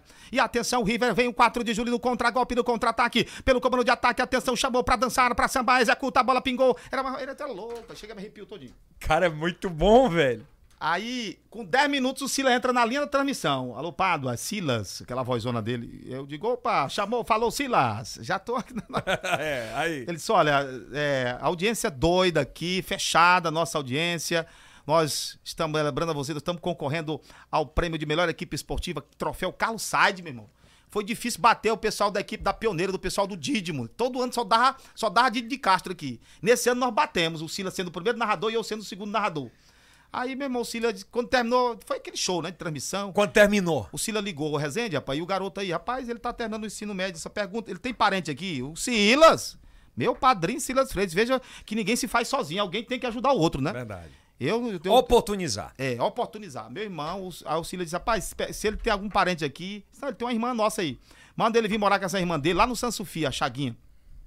Eu dou um salário mínimo pra ele, dou o curso pra ele, ele fazer vestibular, que era o curso Fismac, antigo Fismac, acho que fechou. Era ali bem na Eliseu Martins, o curso Fismac, que era um curso preparatório pro vestibular, né? Porque eu fiz vestibular duas vezes, mas não passei. Mas eu tenho um ensino médio completo. Eu só não sou é jornalista de diploma, mas eu sou é, é, DRT, minha, é radialista. Eu sou Pois mesmo- somos dois, eu também não eu tenho. Só, só sou é radialista mesmo. Nada contra quem tem um diploma, acho que o Claro. diploma é importante. Óbvio, ma- e mas, mais mas, nem, conhecimento, mas nem né? sempre o diploma, o diploma quer, quer, quer dizer conhecimento. Conhecimento tem a ver com outra coisa. Outra né? Comunicação, o cara nasce ou aprende? Ele nasce feito, é- ele, ele nasce. Ele nasce pronto. É, um, é um dom. É uma vocação que Deus dá à pessoa. Ele não aprende na faculdade isso? Ele pode até aperfeiçoar alguma coisa assim, mas, mas você já nasce pronto. Assim que eu creio, é assim que determina a minha forma de pensar. Eu, eu conheço um que foi fazer vestibular agora depois de velho. Não vou falar o nome dele, não. Porque tem, tem as matérias. Mas se matéria- quiser falar tem, tem as matérias extraordinárias, mas tem também os locutor das matérias ordinárias. Esse é das matérias ordinárias. Aí ele foi fazer vestibular numa faculdade que tem na beira do Rio. Sim. Rapaz, ele voltou pior do que já era. Eu digo, pô, eu não quero, eu não quero essa porra desse diploma, não. Cara, Ah, aí, aí foi o teu primeiro contato e Ah, Tu amigo. passou no vestibular, não passou, o que você falou? Aí não passei pro vestibular, já comecei a namorar a dona Leni, meu irmão. Aí parece que nunca tinha visto mulher na vida. Ela era de lá ou daqui? A minha mãe disse, não casa novo, menino. Eu tinha 22 anos de idade. Meu amigo não quis ouvir mamãe nem ninguém. O Rezende simplesmente, nós fizemos uma solenidade lá no juiz, em Piripiri. E Ah, ela é de lá, né? estamos nos casando até hoje, ela é de Piripiri. São quantos anos de São casado? 27, 28, vamos para 28 anos de, de um, um, um honrando o outro. Eu creio que ela me honra e eu honro ela. assim, E aprendendo sentido- juntos, né, Padre? Aprendendo junto. Com erros e acertos. Ela é aquela. Ela sempre disse, filho, agora mesmo para sair pré-candidata a deputada estadual, ela disse. Eu fiquei agoniado, né, Yeltsin? Porque você tem um pássaro na mão chamado Ronda do Povão. Você, meu pai dizia, melhor um pássaro na mão do que 10 voando, né? É. Mas aí eu orei a Deus que me tirasse daquela agonia, se ele me quisesse, que ele, que ele me desse quietude no meu coração, se não me quisesse também, que ele fechasse as portas. E foram abrindo, foram acontecendo. E nós estamos aí como pré-candidato a deputado estadual para mostrar na Assembleia como é que se faz um mandato de deputado. E, Pado, antes de chegar ainda nessa, nessa área, é bom eu te perguntar sobre isso. O, quando eu cheguei aqui, eu me lembro que tinha uma cultura, né, de quando a turma terminava o programa de televisão, Kios, ia pro bar, era um barzinho, era que você que falava pra mim esse barzinho, que era bem ali no alto do, do Cristo Rei. pé da antena, né? No pé da antena. Qual era o nome daquela? É o, ba- é o bar da o Rosângela. Bar, bar da Rosângela, que tinha o, o Marcou, que ia muito lá e Ali, tal. é, é- ali é, o, é o point. era um point. é, E é ainda hoje? da galera de rádio e TV. Hoje menos, por exemplo, o Amadeu Campos curtiu muito lá. mas, mas existe ainda? Existe. Ela investiu lá, ela agora. Ah, ela- eu quero voltar ela lá. Botou, ela- Vamos marcar pra ir lá? Vamos. Lá tem, do lado dela tem também um, um point tão bom quanto o da Rosângela, que é o Bar da Toinha. Tem a melhor peixa que tem no Monte Castelo, a melhor peixa. Peixa, aquela peixona ovada, você tem lá. Cara, e é um bar que só vai a, só vai a turma mesmo nata pra falar de fofoca de Lá é televisão. o fuxico lá, meu irmão, é no rumo do vento. Você dá as costas e a tesoura come. Mas não é isso mesmo, é só a turma de É televisão. a turma de rádio, rádio e TV. Tanto a turma da, da linha de frente, que fica na frente, né? né? Na, na frente Não, e o fuxico é de trás. e, e a galera da retaguarda, o cabo, o cabo man, o cameraman. Eu me lembro, porque eu troca aqui a amarelinha dele. Por isso que eu te perguntei, porque eu me lembro que eu fui umas duas ou três vezes e, e quem me levou a primeira vez foi você lá nesse, nesse bar. Por isso que eu tô, tô lembrando agora. E era um ambiente bacana, mas aí teve uma hora que começou a, a brigaiada, a fofocaiada. Eu digo, não, não, não. Aí o Edinho dizia assim: ah, Maria, o homem não pode beber uma que ele começa a falar de Deus, começa. Aquilo era época muito boa também, né, cara? Naquela época. é, foi, foi. Rapaz, eu acho que. Porque a nossa profissão é muito estressante, meu irmão. Tu é doido, o desgaste emocional da gente. Porque você tem. Um programa tem que ter faturamento, tem que ter, ó, tem que ter credibilidade, tem que ter formação de opinião. E aí, e, o- e o faturamento principalmente, né? Quando você não vende, você leva um não, você fica meio. Então chega no. Você tem que esparecer a mente. Vai tomar uma cervejinha, né, pô? Conversar, bater papo com, com os amigos, ninguém é de ferro. Eu penso assim. É por isso que eu tomo a minha. De manhã, de tarde, depois da tarde. Ah, o, Depende cara, muito do horário. né? o cara tem que dar uma aliviada, né? A minha família nunca. Minha mãe nunca se acostumou. Ah, Mário. É, e, e eu digo, rapaz, já tentei parar assim, mas a, a, da amarelinha. É boa, pra dar uma relaxada. Ô, Pádua, é, partindo pro lado da comunicação de entrar na política, né? O que é que influenciou na tua vida? Porque você é um cara muito raiz, assim. Você percebe pelo jeito de falar. Até pouco tempo você andava com um carro, Ainda tenho. mas não anda mais nele. É, lá, pra mim é o tratorzão que eu tenho pro interior. É uma Pra- D20. Pra minha necessidade é aquela caminhonete velha. D20 que Eu- ano? Ela é uma 94, motor Maxion, ar-condicionado de fábrica. Deixa eu vender o peixe da bicha Vá, aqui. veda. É um carro duro na queda, difícil de quebrar, por isso que tiraram de linha, né? Um carro da Chevrolet. E eu trabalho com sítio, então hum, chego lá, eu tenho que carrear estaca, eu tenho que, hum, né, uma série de coisas que você tem que fazer. Aí para não estar você Tu pagando carrega frete, estaque, eu, bota... é, eu, eu vou guiando, vou dirigindo, eu mesmo não tenho essa história não. Eu não faço é expor muito isso, porque é, eu acho que não tem nada, nada a ver, né? O meu cotidiano eu não mostro muito, eu mostro muito pouco do Mas meu você sabe que cotidiano. hoje a turma precisa de uma identificação como essa, né, Kilson? Exatamente. Eu acho que é um grande pulo, sabe? Que você tá perdendo. a um pulo do gato grande. identidade, né? É, pode ser uma boa sugestão mesmo. É, sabe assim, as- as pessoas precisam de gente real hoje. Ainda que eu tenho minha mãe lá com minhas irmãs, e, a- e aí nem sempre eu tô lá, né? Então, assim. Mas quando você for, acho que é bonito isso, sabe? Mostrar um A pouco gente sente do dia a muito dia, né? falta desse, desse dia a dia, da, do, do, do da raiz mesmo. Aí, Pada, nessa passagem pela televisão, é, como é que foi essa primeira saída? Como é que foi esse contexto? Aí deixa eu só dizer- falar, eu acho que eu sou assim, da escola do Zé Rezende, meu irmão, da Aham. escola do rádio, ele, né, sou da escola dele, da escola do Silas, nesse sentido de aprender, de, de fazer comunicação vibrante, de, de entender de Por exemplo, eu faço uma comunicação na televisão e se o cara não encaixa como eu quero a vinheta, eu fico louco da minha cabeça, De áudio, né? mordendo é, de áudio e tudo, que eu acho que aqui sai uma, não é que chama- né, um- uma plástica linda pra quem tá em casa. Então, Como é que é o, Gratidão. Pádua, apresentador, diretor do programa dele? a, eu, eu- eu- o, o programa, eu, eu procuro parir, todo dia um programa diferente, assim, que eu chamo de departamento de criatividade, né? Que eu acho que todo mundo tem que ter, porque às vezes você joga pro. pro- não, não é o caso da equipe do Honda, a equipe do Honda é, é azeitada. Eu, eu sei que, por exemplo, o Edinho, pra mim, pra mim, ele é 50% do programa, porque no dia que ele, se ele tiver com a purga atrás da orelha, se ele quiser amarrar o programa, ele amarra. Um exemplo assim, né? Ele é muito bom. E- Ele é muito Não bom. é à toa que ele tá, ele é fora da curva. Ele é- Até É um hoje ele tá, DJ, né? sonoplasta, né? Ele é um grande. Ele, ele tem. Quem é sonoplasta, ele tem que ter uma sensibilidade muito forte. Ele tem que pensar antes do que o cara tá terminando de falar, né? Então, assim, o Edinho já tem essa, esse time comigo, né? De, de pique de narração de futebol, de fazer um programa. Não tem esse negócio, não, de estar pra baixo, não. Você pode estar cheio de problema lá, amarra uma trouxa ali, você faz um teatrozinho de que tem, tá amarrando a trouxa de problema, joga lá fora, volta. E o sabalanco vai. Mas eu acho assim que esse meu jeitão, assim, turrão no ar, terminou. Serve a- se a galera quiser fazer uns cortes, assim, fazer as melhores broncas do Pádua. Na própria galera, vira meme, vira uma coisa engraçada. Né? Aqui vai sair um monte. Por, por exemplo, eu, eu, eu, eu, eu digo muita coisa assim, que eu acho que o pai de todos foi o Luiz Carlos Alborguete, né? Ele tem uns vídeos dele no YouTube, eu lamento muito. Até o Donizete Adalto, de saudosa memória. Copiou ele o- o copia- Alborguete. copiava os três-jeitão do, do Alborguete. O Silas também copia. Eu acho assim, hoje o Silas tem o próprio estilo dele, né? Vai che... Você vai chegando e tem você, o seu O próprio. tempo diz O isso. tempo diz isso, mas lá atrás você tem que se espelhar em alguém. É, e o Ratinho foi repórter do Alborguete, né? Então, assim, eu. Aquele jeito meu ali, as pessoas se acostumaram comigo, meus colegas. Ah, o bicho hoje tá doido. Eu começo, né, a dizer assim, né? Putz, a mamãe. Agora, pode falar. Não, tipo assim, não fui desmamado com garapa, a mamãe me deu de mamar, que tinha uma teta boa, já até grande, por isso que eu tenho essa potência aqui pra falar. E aí vai falando, vai falando. Agora, Pado, eu nunca vi, de verdade mesmo, assim, de repórter de rua, de meme, de pegada, viu, Kilson? E tu é de rua. O Kilson é porque ele tem uma outra linha, não é? A linha do Kilson é mais séria, mais. Não é, Kilson? Mais, Cadenciado. mais cadenciado. Agora, bicho, eu nunca vi alguém pra tirar meme. Por exemplo, se a gente tivesse a internet hoje do jeito que é viral, naquela época que se fazia as reportagens. É, eu, eu, Caralho, ó, ó, os vídeos que você produziu são memes com milhares de views. Aquela da Eu Com Sou milhões. Linda, Rapaz, eu não sabia. aque- Aquela na. na, na do surdo, aquela do na- surdo, aque- né? aquela da. do surdo, da menina dos olhos verdes. Aquela da, da mulher que ele parece um soninho, que é, que é aquela que eu sou linda, né? Aquela tem 22 milhões de acessos só no Facebook, e é, cai tudo lá no, no PG, lá pro padrão. Eu não, não- né?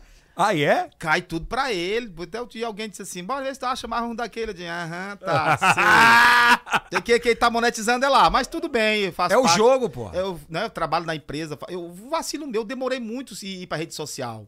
Perdi muita coisa, porque você, ah, eu gravava assim, oito, nove dramas. Tinha, Todo dia, eu lembro. Todo dia. E, hoje não, o celular tá um monte de matéria aqui, né? Você não precisa nem de. de, de, de- de Como é que tu extraía isso? Que- o que, como era a identificação? Ali era assim, era, andava comigo no, no plantão, pegava uma viatura duas horas da tarde, você tinha que andar até quatro e meia, quatro, quatro e meia no máximo, você tinha que trazer o drama. Pra você editar e dar formato da maneira como você queria repercutir no ar, né? Então eu dizia pro cameraman, Bob, é o seguinte, desce pra câmera. Finado Bob. É, Deus tenha na sua, sua É, graça e misericórdia, misericórdia. Bob, é o seguinte, Bob, o Netinho, ou, ou- ou qualquer um, o Cleito, O Brito, né? o Brito Júnior, olha, Não, é da cúpula. é, desce, aquele, a, a câmera era assim um trambolho, um negócio enorme, mas desce com ela ligada, porque se o cara me der um tapa, tu perdeu o tapa, pô, tu não fez nada. Pelo menos tu filmar o cara me dando um tapa, porque eu provocava, dava... Aí nós temos audiência pro resto da semana do mês todinho, menino. Já ia nessa intenção. Aí, é, era assim, você não pode pedir pra, o preso, ele não quer que você, ele quer que tenha, que ele, tenha, que ele tenha seus direitos preservados, né? E aí, ele, não- ele não aceita, você faz, se ele for perguntar se quer dar entrevista, ele vai dizer que não, né? Eu chegava, era, deixa eu merecer, chegando aqui na marca da qualidade, da exclusividade, deixa eu merecer um favor seu, e já era botando o microfone. Era desse jeito, era. Qual foi o primeiro meme que virou assim? Ah, te- eu acho que esse, esse dessa mulher, dessa senhora, ela mora, mora no, no aeroporto. Como é que tu encontrou essa mulher, velho? Não, eu, ia- eu ia pro ML. O ML naquele tempo é, exame de corpo de delito era no IML, ali no Centro Velho. Chegava ali as pessoas, e aquela senhora me, me abordou, olha, eu fui espancada, eu botei o microfone e saiu aquilo ali, né? E daquilo menos você se, menos você espera, Espera, né? né? Vem o resultado doido, a audiência doida daquele. Depois tem o Gaguinho que diz assim, ai, ai, ai, ai. Ele diz 70. Mas peraí, peraí, vamos voltar pra primeira. Como é que foi? Tu chegou e bateu papo, e como é que foi com, a com, com ela? Quando terminou, tu lembra desse dia específico? Eu lembro, lembro, assim, mas, mas a abordagem foi assim, ela, ela. Porque a gente tem. Foi ela que te procurou. É, o, o Padre Araújo é, é o o locutor de TV, ele tem uma audiência muito doida. Então, você chega, as pessoas abordam. Ela chegou para que eu quero reclamar que meu marido me espancou. Eu digo, pô, não, bote aqui, bora gravar aqui. Bora. Aí o cara ligou lá, um, dois, três. Aí. Aí você, ela tá dizendo que. Vai, vai, vai, vai, vai, vai, vai. eu não lembro mais a outra parte. Eu sei que é. é aí. Vai, ela, vai, vai. Ela não lembro mais o jogo de palavra todo que ela respondeu. Eu não sei Não, porque- mas naquela hora que tu entra, eu disse, você é bonita, É, você não é muito se, como foi que eu disse, não é muito se jogar você fora. é muito simpática. Você falou. Ela disse que eu sou linda, né? E aí meus olhos, seus olhos é da cor de mel? Ela disse, não, é da cor de... Aí começou a andar. Eu sei que a gente entrou, entrou pro lado do, da comédia, né? Não, saiu do drama e entrou na comédia, o lado engraçado. Quando, quando desligou a câmera, o que ela falou pra tu? Não, lembra? Aí depois ela reclamou direitos, que eu disse, não senhora, reclame lá na televisão, porque... Ela queria o direito ali já. Quando estourou, né, que explodiu... Não, depois do tempo que explodiu a audiência, ela, Aí ela foi atrás. ela foi atrás, porque aquilo ali virou CQC, tinha um CQC, um programa... Foi, que virou. É verdade. Ela é. apareceu, parece que o vídeo entre os três mais... Os 10, né? Os 10. Top five. Era top 5, Top- isso, 5 era. Tu é louco, meu irmão. Top 5, eu fiquei com isso. Padre Araújo dá boa hora pro top 5 do CQC. Depois tu encontrou com ela? Encontrei com ela assim. Depois ela entendeu. Eu disse: olha, se você quer lutar por alguma coisa, você procura lá o pessoal lá na, na recepção, se identifique aí. Mas, mas ali virou, acho que, domínio público, né? Foi uma coisa que alguém jogou na internet. Não foi eu que joguei, eu não tinha nem canal na internet. Perdi muita coisa. Por exemplo, quantos editoriais lá na Antena 10 a gente sabalancava aquela marreta. Depois o pessoal lá do 10 disse que perderam o arquivo, né? É. Aliás, falando em Antena 10, cara, você foi demitida. É, a, gente vai, a gente vai tratar do negócio da Antena 10, que ainda vai dar muita confusão, e entender o porquê da demissão dele, né, Kilson? É. Mas Kilson teve a história do Mudinho, não teve? É, rapaz, ele começou a entrevistar o Mudinho. Como foi a história lá, pai? Não, era o tempo do Faustino, grande Faustino. Já faleceu o Faustino, policial. Ele chefe de investigações do oitavo, era do, do quinto. Aí ele chegou e disse, ele disse, o que é? Não, um mudinho aí, um mudinho ladrão, um mudinho assaltante. Aí eu fui botando o microfone na, na, na, na, pra ele, né? Sim. Pra ele falar e ele... Nha, nha, nha, nha. E eu disse... Aí o Faustino disse assim, ele praticou 34 assaltos. E eu disse, 34? Ele disse, 70. Aí eu digo, daí ele tá dizendo que foi 70. que foi 70. Aí foi outro, é outro viral. Aí né? tu ficou falando. Aí Tu tinha a sensibilidade que ia viralizar? tinha que fechar. Não, não tinha, não tinha nem a menor ideia. Eu acho que não sei quem é que colocava lá, se era o pessoal do. Se era o André Max que colocava muita coisa. Eu fazia o patrulha, esses eram os vídeos que. Era De- tarde, né? Depois você repercutiu alguns de manhã lá no, Era no Bom Dia. no Bom Dia. Mas eu não tinha muito ainda assim. É, mas é muito característica, é muito forte, é muito povo, né? Cheiro de povo. E aquilo foi te escalonando num negócio absurdo que você nem tinha ideia, né, cara? Pois é, aí acabou pra mim o plantão de delegacia, que é no plantão de delegacia que você, que você acha aquelas coisas ali, né? Que você acha o drama ou acha a comédia. E Muitas coisas. É, eu, eu passei só a apresentar, né? E, e acho que se for o caso, dependendo da oportunidade, a gente possa, eu possa voltar. a Tu é fazer. melhor apresentador ou, E- ou e- contar histórias de drama e, de, e de humor? não, e Eldson, eu, a, a Naena disse que eu sou engraçado. Digo, mulher, não sei de onde que tu. Porque o que eu vejo assim, eu. Eu, eu fico muito ansioso, aquele frio na barriga, nunca deixei de ter na abertura de cada programa. Porque a gente vai abrir a boca, né? Então, quando você vai abrir a boca, a gente, olha, a gente, a gente combinando as ideias na mente. A gente fala bobagem, imagine se não combinar. E o cara acha que é fácil apresentar, né? E, e o cara acha que é fácil, putz, é louco aquilo ali. Até os 10 minutos, aí você vai. Relaxando. Você vai, aí a adrenalina vai baixando ali, você vai. É porque é uma falando- responsabilidade muito grande, né, muito Paulo? grande, gente. Você tem um script ali, mas o script ele não é, ele não é você que tem que parir o programa, é você que tem que Pô, Padre, eu te acho um cara outside, outside, assim, completo, fora da curva, de encontrar e extrair histórias, sabe assim? Você, o Kilson, eles são muito, vocês são muito parecidos em determinadas... o que o que só só faz matéria cabaça. Cabaçona a matéria do O que é que é, que é, que é que matéria matéria cabaça é aquela matéria que. Né? Aquela matéria bem, bem gerada, bem editada, bem feita. e- Essa turma de hoje em dia tem muito preguiça de fazer matéria? Vocês iam até na. Não, porque se não rendesse, a coordenadora de a, co- a coordenação de jornalismo muda, tira o cara do plantão. Então eu tinha um faturamento bom ali no patrulha, que meu horário era um horário é, rotativo, as pessoas estavam andando nas ruas, nos ônibus, mas eu tinha audiência ali, faturava ali, e eu não podia entrar no programa só com uma matéria, né? Que eu tinha um caso lá do repórter na Antena 10, que ele, que ele tinha uma namorada lá em Timon. Então ele pegava a viatura da TV, em vez de fazer o plantão na delegacia, ia pra casa dessa rapariga dele lá. em- Aí eu ficava. Mas não vai me dizer que esse cara era casado. Eu- eu- eu- sabe como é que é repórter, né? Aí ele não fazia a matéria. Não, aí eu disse, Deca, Deca, a viatura que eu. Aí eu saía, quando não tinha matéria policial, eu descia pra periferia, fazia um buraco, fazia. Fazia eu- uma onda. Eu tinha que trazer qualquer coisa, porque, né? Porque, olha, você pra segurar 45 minutos falando, você tem que ser muito bom orador, muito bom locutor, né? Senão a galera muda de. Pô, esse cara só falando abobrinha aí. Então eu tinha que ter aquele drama, pra, né? Fazer, vender meu peixe e. No gogó? Ah, tá. Vai, vai, Kilson. Não, saber aí, pode seguir. Não, a- qual é a matéria que você falou? A matéria que o. o- o- a matéria do esgoto, velho, que deu do Ah. cocô lá. Do cocô, rapaz, matéria. Ah, putz, esse cara. Tu lembra disso? Ah, que eu dizia assim, ei, Tolete. Eu conversava com o próprio Tolete, né? Com a própria obra do cara que o cara. A, a, a coisa, a única obra do ser humano é aquela que a gente faz no sifão e ainda quer esconder, né? Pro outro não ver. Só que esse tipo de obra tava descendo no esgoto lá. Aí eu tirei uma onda aqui, se eu conversar. Sei lá, eu, eu tinha que. E aí o Edinho fez uma vinheta, né? Que ele disse assim, ei, Tolete. Foi não? Aí foi o que pegou a vinheta, né? Acho que pegou foi a vinheta, é. É, muito foda. Ô, meu irmão, você acha que é, se fosse nos, nos tempos de hoje, assim, pelo que você fazia naquela época, a entrega que você fazia, até antes do Patrulha, seria uma outra realidade de audiência? Com rede social junto assim?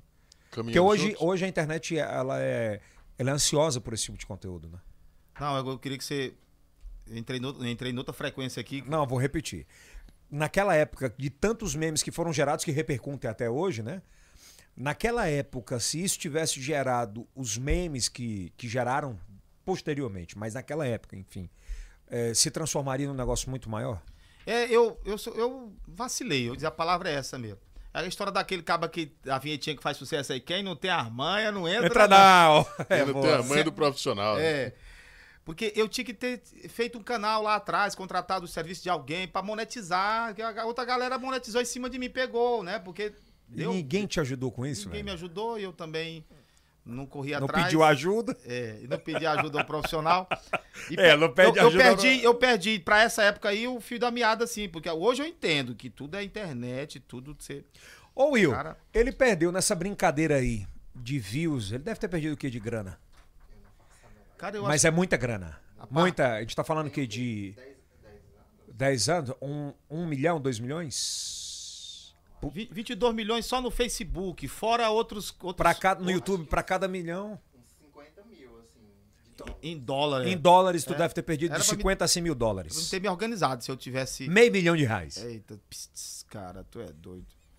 Bora recuperar esse Ah, dinheiro. Ei, onde é que tá esse dinheiro? Tá, tá, tá lá no cofre do patrão. Ê, patrão. Vamos falar pra Antena 10. E aí? Eu sou, sou muito. Eu queria falar é, sobre essa demissão da Antena 10, né, na época. Sobre o, o- o- o editorial que o, Pa- que o Paulo Brito escreveu, ele era o seu produtor e acabou escrevendo o editorial e você leu no programa. Qual é a tua relação, aliás, entrando no Kilson, né, essa relação do Pádua com o Paulo Brito e como combinou nisso, né, Kilson? Exatamente.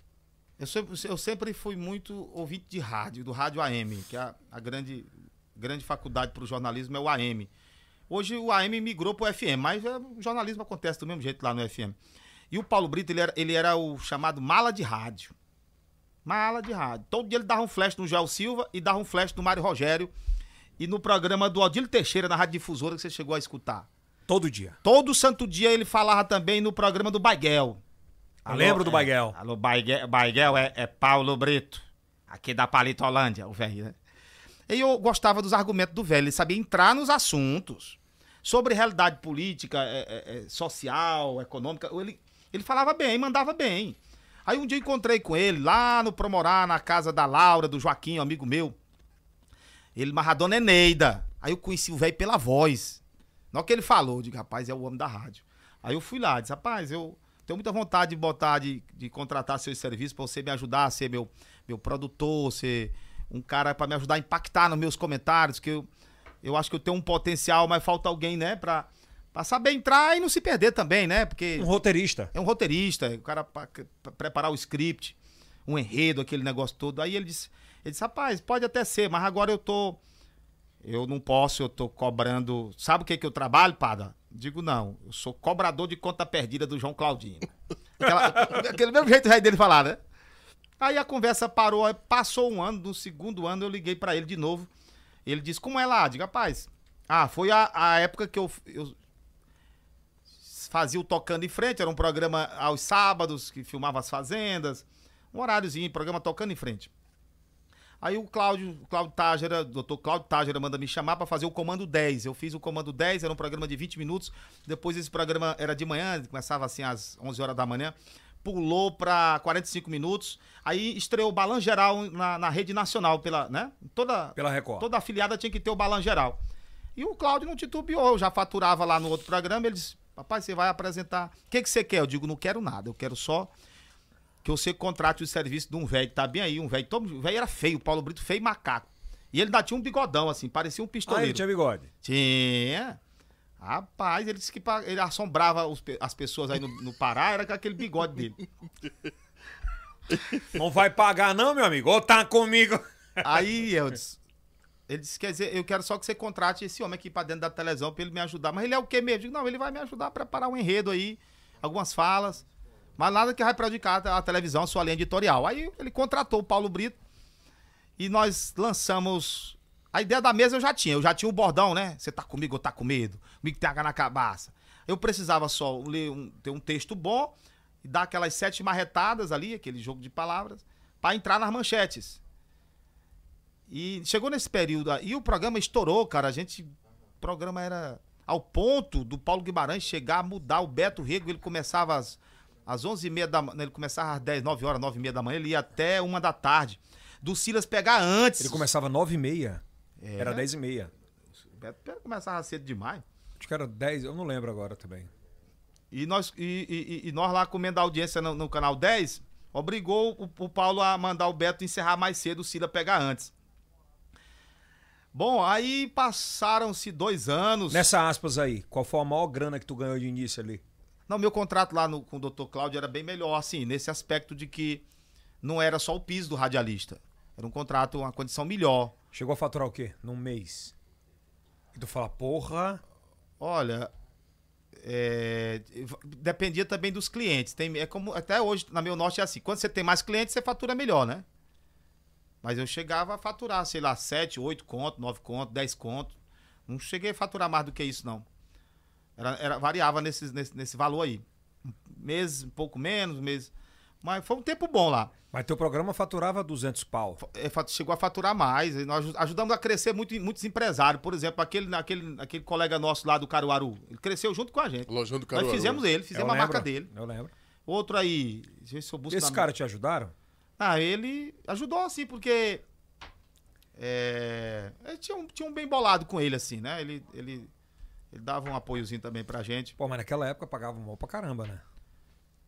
Bom, porque assim, o- eu não sei como é que eu acerto o que é feito. Por exemplo, eu soube que o compadre Beto lá tá lavando a burra e escovando a pata, porque ele fez um acerto. Ele fez um acerto bom com o dono da TV. Depende da tua, com, a, a tua negociação com o cara. É, o cara, sei lá, se o cara deu 30% pra ele, deu 20%, o PG dá 20%, né? 30%, mas desconta uma nota, desconta uma coisa, no final das contas você vai ver. Ele bota um monte de regra lá. Ei, brincadeira, hein, patrão? Você é meu, hein? É a regra, velho. É a regra. Nada do que é acordado é errado. É verdade.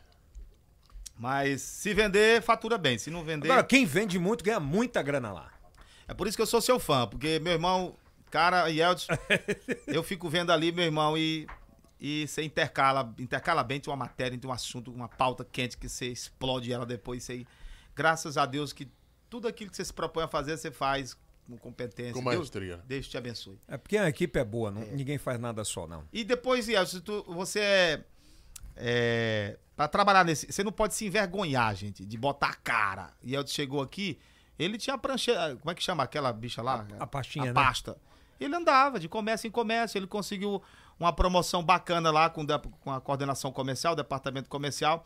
Ele fez uma, uma uma espécie de flash na TV, como é? Flash oferta, Era- feirão livre. MN. MN, N- N- N- MN ofertas. MN MN oferta. ofertas. Cara, ali era febre. Porque muitas vezes o cara quer anunciar, mas a- às vezes A grana não a dá. grana não dá. E, e ali você preencheu bem, mandou bem, graças a Deus, foi bom. Bom, Voltando. Bom A história do, aí continuou com o Paulo Brito, que foi faturamento, foi melhorando. Permanecemos na Antena 10 lá há mais de quase oito anos, se não foge a memória, meu irmão. Foi por aí. tempo. muito o Paulo, tempo, né? Paulo Brito chegou depois, mas eu, eu tava um tempo. Bom, aí começou a mudança do diretor de. de- diretor de Jornalismo. jornalismo. O cara. O colega lá, ele chegou, lançou 10 programas, nenhum prestou. Aí ele mirou o meu, o nosso lá, né? O dele não deu certo, ele começou a bo- a botar, não, tem que ser assim, tira essa mesa que não dá certo. Digo, Pô, a mesa aqui, essa é coisa do passado, bater em mesa. Moço, meu amigo, isso aqui é uma coisa simbólica, não tem nada a ver com... Porra, aquilo ali era, era a galera curtia, era a batida da mesa, quando eu quebrava a mesa, pô. A galera vibrava, isso é, compadre Pardo. Aí ele foi, foi criando um desgaste dentro, tinha uma Dentro outra grupo. batalha com, não sei se foi o Paulo Brito que contou assim, mas a gente tinha uma outra batalha dentro da própria televisão, antes daquele negócio do editorial lá. Olha, se aquele se eu tivesse falado daquilo que a galera divulgou aí, meu, eu tava preso hoje, cara. Eu tava, eu tinha, eu tinha- um homem tinha me tomado tudo, tomado minhas cabras, minhas ovelhas, minha. Por quê? Porque Os aí porcos, né? entrava ali na calúnia, difamação e tudo, injúria. E eu não falei isso, não.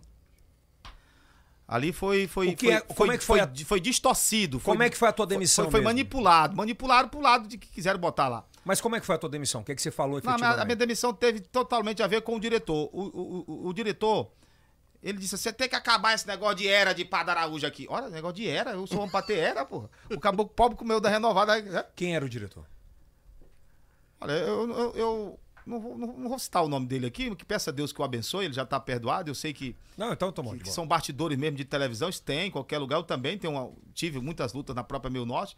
Sempre fui muito amigo do Cláudio Tágira, do Cláudio Tágira, muito amigo. Ele sempre me respeitou bem, o doutor Zé Elias Tágira, todos. né, o problema não é, não é com os donos da, da, da- concessão pública, mas sim com esse rapaz lá. Tinha já essa batalha lá. E chegou um dia, e eu meio pavio curto, não tenho hoje essa calma que eu tenho hoje. Aí eu estourei. Eu disse, doutor José, tem uma pessoa aqui dentro da sua empresa que fica ligando, usando o seu nome, pra me assombrar aqui. Aí, meu irmão, louco, ao vivo, cara. Tu falou ao vivo? Isso depois, isso ao vivo. Isso depois da, do episódio do deputado lá. Sim, do sim. deputado do PT. Pois é, mas o que é que tu falou do O deputado? deputado, ele, ele apresentou um projeto de lei, cara, e Comer carne de jabá, né? nós fizemos uma ironia. A ironia é, é um meme. Você faz um meme. Não, não, não- E qual não te- foi esse meme? Não teve injúria, não teve calúnia, não teve difamação. Qual era o meme? Então, O meme era que assim, esse negão Tony Black, na falta do que fazer, tá dizendo que a parte boa mesmo é a parte do jumento. Ah, meu amigo, aí distorceram, manipularam. E qual era o projeto? O- Da carne. O projeto Da merenda escolar, era né? do aproveitamento da, da carne de jabá, da carne de jegue, da carne de jumento para a merenda escolar. É um projeto que eu acho que não, há- não é da nossa cultura, mas acho Em até- outros países. E Isso né? é muito normal na China, eh, Japão. no Japão, aqui na, no Rio Grande do Sul tem indústria de fa- tem, Aí fa- tu foi falar Na que Bahia o boa. tem fábrica Ei, de aí carne tu foi de- falar que o bom. Não, não, veja como a Me pessoa explica. eu digo uma coisa, você entende outra. Eu, aí nós pegamos pro lado da comédia, da comicidade, Que era lado- tranquilo. e jogamos pro negão Black. E esse negão, depois do assunto lá, É. né? Ora, eu tava falando do Tony Black já. e depois do assunto lá da carne de jabá, eu disse: e esse negão Tony Black na falta do que fazer? Esse negão tá dizendo que a melhor parte mesmo é a parte de baixo do jumento. E a parte de baixo do jumento é qual, Kilson? Não. É o casco. Ah, Porque perfeito. eu sentei com, com, com o Pádua e o Kelson, falecido Kelson, Hum. advogado, pra fazer a defesa do Pádua. E é, é o casco. Que na verdade na época disseram que eram os testículos. Mas é- você entendeu? Entendi. Eles manipularam, assim, o que que, sei lá, o pessoal da mídia, o pessoal fizeram uma repercussão onde não existia o assunto. Tanto é que eu fui pra justiça, fui processado pelo doutor. Pelo, pelo ex-deputado. E foi zerado lá, rapaz. Tu ganhou? Tu ganhou? Foi zerado por quê? Porque não houve nem injúria, nem calúnia, nem difamação. O juiz entendeu. Logo no, no, no juizado de pequenas causas, o problema, a- né, o assunto foi Tu resolvido chegou ali. a pagar alguma coisa? Não, ele, ele chegou e disse, não, eu, eu quero tocar pra frente, o deputado. Eu digo, deputado, olha, Olhando no olho. é, é, ele, ele, ele disse. Porque assim, ele pediu. Não sei o que deu na cabeça dele, alguém levou a coisa distorcida pra ele. Se ele tivesse mesmo, né, né prestar atenção de como aconteceu, ele ia entender, pô, os caras tiraram aí um meme, foi com Tony Black, nada a ver com, nada a ver com ele. Aí ele pediu a minha cabeça, ele era um deputado, ele pediu minha cabeça de uma concessão pública. E o dono da TV atendeu. Aí é que ficou, né? A população ficou muito muito pé da vida com isso, pô. Como é que Isso você, é foda, viu? Como é que você pede a cabeça de um locutor de sucesso, no horário nobre, de uma concessão pública? De um comunicador. E logo um deputado estadual pedindo isso. Aí quando chegou lá na, na, na primeira reunião, que eu disse, olha, eu. é, a história é essa, eu quero aqui, da minha parte, não tem problema nenhum pra gente zerar o assunto por aqui. Aí ele disse, não, bora tocar pra frente. Eu aí eu falei, ó, se você vai tocar pra frente, eu vou sair candidato a deputado estadual na época. E vou ser eleito com um milhão de votos aqui e vou dizer o que que vocês fizeram comigo no canal de televisão. E? Na concessão, na mesma hora, ele chamou o advogado lá, conversaram, e o advogado disse: meu amigo, faça só uma meia-culpa lá na rádio. Tá zerado. E, a his- E tu fez? e eu fiz a meia-culpa porque não há nenhum problema, gente, de, né, de, Tem nadinha. gente, olha, não, não, não, não, foi, por isso- não, não foi má fé, não houve. E aí foi feita a meia-culpa lá, e graças a. Porque o processo, Yeldson, eu respondi muitos processos, você também deve responder, respondeu. O negócio não é a sentença do juiz, não. O negócio é toda vez que o juiz manda intimar você. Meu irmão, ali chama-se desgaste emocional. É a mesma coisa de você puxar uma cadeia mesmo. Todo dia você diante de um juiz, o juiz pode decidir ali. Aí eu tenho ah, aprendido com. Vai devagar, você quer falar? Fala você aqui, né? O problema é que no meio de comunicação, é bom a gente falar sobre isso, chega muita gente que quer usar você, que quer usar o seu canhão de comunicação pra falar o problema dele. É. Sei, Pádua, fulano de tal fez isso, fala lá. É, o corajoso é tu, fala tu. Eu disse, Ah. carrega, fala tu aqui, cara. Pega o microfone e fala, lê acima. É desse jeito. Ali tu se- começou a se apaixonar pela política? Ah, aí aconteceu também, cara, e Eldson e, e Kilson, e, é, nosso, nosso público na audiência aí. Nossa audiência. Um convite, na época, o Edir Macedo era o dono, é o dono da Record, e ele pediu que todos os locutores do Balanço Geral saíssem deputado federal para fazer bancada, ou pelo menos, né? Se candidatasse, né? Com apoio dele, da Igreja Universal, para fazer bancada pro Edir Macedo, que eu, era para mim sair logo candidato a deputado federal. Aí a TV disse: tu, tu topa? Eu digo, rapaz, tudo é ação política. Eu entendo que a política é a arte de Ele, que, ele, a ordem veio de cima. Aí veio o doutor e disse, rapaz, tem um convite aqui da, da Record Nacional. Tu quiser, eu te filiar. Aí me filiaram no partido do, do Gessivaldo, pastor Gessivaldo. Republicano. Aí ele disse, bora, você vai ser deputado, Como vai era o discurso? certo. Não, o Gessivaldozão, todo aquele bonitão, Como era que né? ele Aquele- falava? aquele com aqueles olhos dele da, da cor de mel. Alô, Gessivaldo, um abraço. Ninguém tá falando mal, não. Só Ah, tá contando claro, a história. Tá entendendo, ele é um cidadão. Aí, é, nesse inteirinho aí, começou a brigaiada com o diretor. Graças a Deus, ainda não era o momento. Entendo que o momento é agora, né? Agora, é, já, já desde o tempo do Firmino, o Firmino me convidou. Eu digo, doutor Firmino, eu sou um cara pobre. O que, que diabo que eu quero com política? Eu não tenho nem carro pra andar, no carro vai cair nos pedaços. Ele disse, não, mas você é popular, Pado. Você tem um potencial a ser atingido em votos. A gente pode converter isso em votos. E nós vamos lhe dar uma estrutura. Daí eu fui, a TV concordou, aceitou, saí para ser o candidato a vereador em Teresina. Só, e, e Elvis, compadre Elvis, que era no meio de uma pandemia, cara.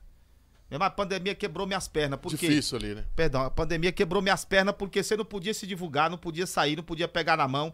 Você, né? E o, e o vírus Foi atacou. feito pela internet, né? Aí, aí toda pela internet, muita gente nem sabia que eu. Então as pessoas que votaram, amigo, votaram em mim foram os amigos. Mas o Firmino disse assim: Baspada, não desiste não. Duro. Você tem um potencial, cara. Ser uma mercadoria boa de ser apresentada para a população. Você tem tudo que um candidato gostaria de ter. Você tem o povo, você tem a audiência. Vá pra cima. Aí é a mesma coisa agora com o Ciro Nogueira. Eu tava lá, pensei até que era para me ajudar a- na, na, na parte de locução. Ele disse: não, o doutor Silvio Mendes também. Bora, Pada. Doutor Silvio, rapaz, pois eu. Como é? Ele disse: não, ele acenou para mim que disse: rapaz, Como bora- é que foi a sua conversa Bora mudar o o Ciro? estado, bora mudar. Ele, ele Mas como foi a conversa? Ele te convidou, chamou. convidou para mudar o estado do Piauí. Bora mudar o estado do Piauí, para São 20 anos o estado do Piauí parado no tempo e no espaço. Então, você topa, eu digo, mas aí contei a história para ele, ele, Aham. ele disse: "Não, o, a- o seu eleitor, você não vai ter eleitor nem de liderança política, nem de vereador, nem de prefeito. Seu eleitor é o voto popular. Você tem que se divulgar e ir para cima da proposta da mudança, da confiança, do compromisso. Você tem que ter com o seu eleitor. Aí eu disse, mas eu tenho um programa de televisão. Ele disse, não, eu dou uma ligada aqui pro Urias e alinhou lá o Urias disse, olha, da nossa parte não tem conflito nenhum. Se o Pada quiser ir, ele já saiu da outra vez. Quando ele voltou, nós sempre colocamos, ga- garantindo para ele que o programa era dele. E assim também o Urias disse, Pada, a não ser daqui... Que bacana da daqui, daqui só não é demitido o Paulo Guimarães, que é o dono, né? Mas da- daqui até lá tá certo que você volta. Mas e que bacana da TV de poder proporcionar isso É. a. O Paulo Guimarães, eu sou muito grato ao Paulo, sou amigo dele lá do tempo dele, na, da então TV Timon. E, e ele, e ele, ele sempre foi um. Olha, da outra vez que eu fui demitido lá, ele, disse- ele disse assim: os caras te demitiram lá, Pablo? Eu demitiram. E, e, e o que que, tu, e o que que você está apresentando? Paulo, eu quero voltar a trabalhar. Ele disse: tem algum conflito você voltar a ser repórter do Beto Rego aqui? Eu disse: não, se você me botar eu de vigilante aí, eu topo, eu quero, eu quero é trabalhar, Paulo. Eu tenho família, mulher para dar de comer, minha mulher não tem fonte de renda. Minha mulher tinha parado a universidade dela para ajudar a criar os meninos, né? Porque eu disse, eu disse para minha esposa, ó, menino não pode ser criado na mão de babá, nem na mão de estranho, tem que ser na mão do pai e da, da mãe, né? E ela compreendeu isso. Hoje ela já está fazendo a universidade dela, o curso dela. E até então era a minha fonte de renda. E era- ele foi muito foda nisso. e o Paulo disse: não, rapaz, deixa aí eu aquietar o negócio aí e eu te dou um programa. E deu mesmo. O Patrulha, ele disse, estabeleceu lá, vamos fazer um horário aí que eu, eu acho que dá certo contigo, eu acho que dá certo. Que é um programa policial no final da tarde. Até então não tinha, acho que tinha. Não tinha essa cultura. Não tinha. É. Tá Foi Garro- depois disso que todo mundo criou. É, o Luiz Forte aí matando a pau aí no horário. Parabéns, Ô, Luiz porra, Forte. Pádua. Puta que pariu, Pádua. É. Porra, Pádua. Vai E- lá e arrebenta, Pádua. Ele ainda disse mais. E aí, tu vai só bestar nesse negócio, rapaz? Era bem isso, né, mano? Cara, e aí você resolve sair. Já agora, né? É. É, a gente já falou, passeou por todas essas outras. Bom, aí o ministro, cara, o- o- hoje é o segundo homem do presidente Jair Messias Bolsonaro, é o, é o ministro da Casa Civil, é o cara que faz o meio de campo lá, é quem faz a recepção pro presidente, é ele lá. Faz um convite desse, no momento desse de mudança que tá acontecendo no Brasil todo, né, que a gente percebe. E eu me sinto com meu, meus 40, no auge dos meus 47 anos hoje, no meu emocional, uma pessoa preparada para ser um, um baita de um deputado. Por que, que você seria melhor um deputado estadual do que os que tem aí? Porque, primeira coisa, o, eu inclusive quero agradecer aqui a, a pesquisa, a última pesquisa que me coloca ali entre. Só na- não vai falar instituto? Tá, tá bom. Na 22 uma pesquisa espontânea em Teresina. Em quem você votaria para deputado estadual, apareço na 22 colocação. O Silas Freire, que mandou fazer as pesquisas de foro íntimo para ele, né? Por- A avaliação dele, ele disse: Você tá, aparece nas minhas pesquisas, Pada?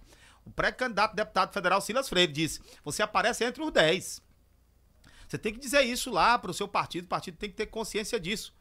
Que você é um potencial de votos. Eu quero agradecer eh, essa manifestação de apoio, de, de carinho da, da, da Do povo, população. Porque eu sou, eu, tenho sangue do povo, eu- né? Eu sou. eu- Isso é inegável. quando eu digo que sou o caba da roça, o caba do interior, pô, aquilo não tem nada com personagem, não. Sou literalmente. literal- Vive, né? li- li- literalmente isso. O caba da renovada. Aqui a cidade é pequena, o estado é pequeno, todo mundo se conhece, todo mundo sabe da história de todo mundo. E tô nessa proposta aí da mudança da confiança. É, tô do lado do doutor Silvio Mendes como pré-candidato a governador. Acho que existem muitos homens sérios no Piauí, honrados, mas para mim, o doutor Silvio Mendes é o melhor piauiense. É um homem pronto para ser governador. Tá preparado? Está preparado. É um homem pronto. Se a gente perder a oportunidade agora de colocar o Silvio Mendes lá, atenção, veja bem, meu povo, piauienses. A gente perder essa oportunidade agora, talvez nunca mais.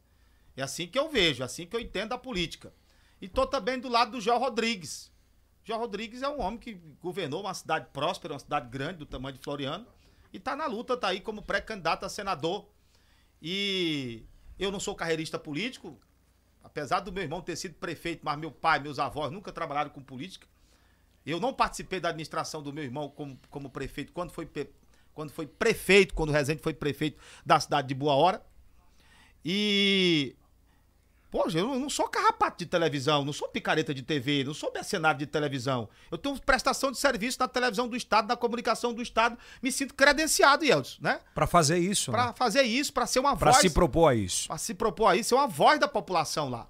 E, Claro, e leis. O que é o papel do deputado? É fiscalizar, fiscalizar e legislar. Deputado, projeto de lei. Eu preciso do aprovar um projeto de lei lá. Qualquer deputado precisa ter o apoio de mais 29 deputados, senão não passa. Eu acho que o Piauí já produz muita coisa, que pode aprimorar, pode produzir muito mais. Padre, qual vai ser a tua bandeira? A minha bandeira, por exemplo, Yeltsin, eu sou repórter policial. Então, exemplo, eu entro numa delegacia de polícia, antigamente, acho que agora é, é- é no computador, mas antigamente era um livro de ocorrência. Você abria, você via naquele livro de ocorrência o histórico do cara, 30 passagens pela polícia e o cara em liberdade. Entendo que existem pouca lei para mandar prender e muita lei ou muito juridiquês que foi criado, inventado Pra proteger bandido? Pra proteger, pra salvaguardar bandido. Ah, mas isso não é o papel da Assembleia, isso é papel da Câmara dos Deputados lá em Brasília. Mas eu posso ser uma voz lá, quebrar o pé da língua, Criar rapaz. meios, né? Tomar posição, falar, Comprar briga. E aqui tá errado, levar pra televisão, voltar pra televisão, fazer, né? Fazer o. Ô, Padre, por exemplo, a segurança em Teresina, ela tá muito pior do que antes? Ah, a segurança de, de Teresina, ela, ela, ela vieram maquiando a segurança pública. Ou seja, o, o cida- quem sabe é o cidadão de bem lá no Diceu Arco Verde, lá no Mucambim, lá no Conjunto Porto Alegre. Você pode andar na periferia da cidade, você vê as casas, os pequenos comércios, as quitandas, todas elas gradeadas. O cara escondido lá para vender um pacote de massa de milho. O que é isso? Isso é porque foram deixando a coisa acontecer. Hoje, por exemplo, você anda é, pegaram a Secretaria de Segurança Pública, ao meu ver, isso aqui é a visão do, do- do pré-candidato deputado estadual Padre Araújo, e foram fazendo política, fazendo política, tá aí, deu no que deu. Você tem, por exemplo, foram deixando o PCC, o bonde dos 40, avançar, o crime organizado avançando, avançando, avançando, é, ao ponto dele demarcar e Eldson, ali bem próximo da televisão tem lá escrito assim, nesse quarteirão quem manda é o bonde dos 40, cuidado, fuma e vaza E quem é o responsável? o, o poder, o sistema jurídico do Brasil que foi facilitando. O sistema jurídico do Brasil é, é correto. São as leis. É não, o sistema, os promotores que estão entrando, eles entram com esse viés ideológico, é um, vi- um viés de desencarcerar o preso, de soltar o preso. É uma coisa monstruosa. por quê? Socializar ele, Mas, mas por quê? Em nome de uma ideologia, a ideologia monstruosa, macabra. Pode prestar atenção. Que a esquerda, por exemplo, ela, ela vitimiza o bandido. Diz que o bandido é vítima da sociedade. Bandido nenhum é vítima de sociedade. Bandido escolhe, tudo na vida é escolha. Como é que eu sei que bem aqui tem um abismo, eu vou. Alguém não vai que tu vai cair, aí eu vou ir. Não. Não vai pra, pra droga que tu vai ser aprisionado. Pô, tem que medir isso, né? Pô, o, do tamanho do passo que você vai dar. Então, tanto é que no Brasil o PCC, o, ele, o PCC, a galera do PCC, a galera do Comando Bondes 40. Ué, nós tínhamos uma, uma relação cabulosa com o outro candidato lá. E hoje eu falo isso aqui, mas não é que eu, eu, eu domine esse assunto. Esse é um assunto que está de domínio público nas redes sociais, aí na internet, com a, a notícia distribuída, descentralizada, todo mundo Todo mundo tem acesso à informação, tem né, acesso à informação. Eu, Padre Araújo, homem de televisão, represento sim a verdadeira mudança e, e- e entendo que o gabinete tem que ser da população. Você tem que mapear o drama da Ei, Padre, população. tu, tu vai, tu vai usar o que existe de benefício pro deputado a teu favor? Por exemplo, o aluguel do carro? O que é legal. O, o, o, Por a exemplo, verba de gabinete. A verba de gabinete. Vai usar? Eu acho que É a- porque tu sabe que existe muito hoje que, que chega na internet, né? Que a gente diz, ah, não vou usar nada. Não, eu não, não vou. Eu não vou. Se tá posto lá e é que é uma legal. hipocrisia também, né? O cara falar que não vai usar. Eu não vou pra, por esse lado aí, porque eu entendo o seguinte: é, emenda parlamentar, fundo partidário, isso isso é da lei, isso é nor- normal. Isso tá. Agora, é, uma- é um grupo, é um pessoal, uma turma batalhando. O grande público tá comigo, tá batalhando comigo. Eu entendo que o mesmo grupo que tá na batalha é o mesmo grupo que tem que ocupar, que é, é o povo que tem que. O, o gabinete tem que ser da população. Gabinete, pra mim, tem que ter uma farmácia, tem que ter ambulância, tem que ter colchão d'água, tem que ter cadeira de roda. No Isso- gabinete? Isso é assistencialismo? Não, gente. Isso é, é acudir o povo. Isso é socorrer a população. Ah, mas isso em pleno... Quem não faz isso é exatamente quem quer esconder o dinheiro da população. No teu gabinete vai ter o que lá? Tem que ter tudo isso, tem que devolver, tem que prestar contas com a Tu população. vai botar uma mini farmácia. Você tem que ter é, o serviço social. Que o Estado já faz, faz. Mas na hora, você não queira saber uma pessoa que chega com câncer, na hora da morte ali, E você não tem pra quem. Pra quem... Eu trabalhei muito com isso. Mas turma fazia- não disse que é assistencialismo isso? Eu que tô colocando, porque pode vir um caba muito gato querer colocar essa, essa mantra, É. né? Diz, olha, isso aí é falastrão. Isso... Não, não, gente. Isso aí é, é socorrer a população. É ajudar, né?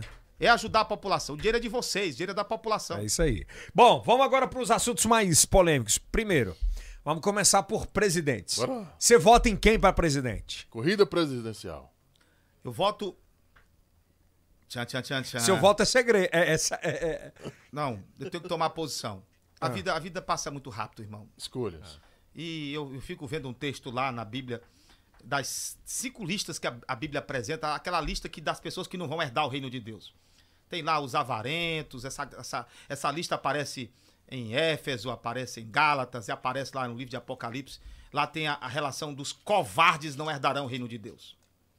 Os covardes. Pusilânime, aquele caba que ele fica em cima do muro. Do lado que o leão vier, eu pulo pro outro. Porque não toma posição. Então eu voto em Jair Messias Bolsonaro.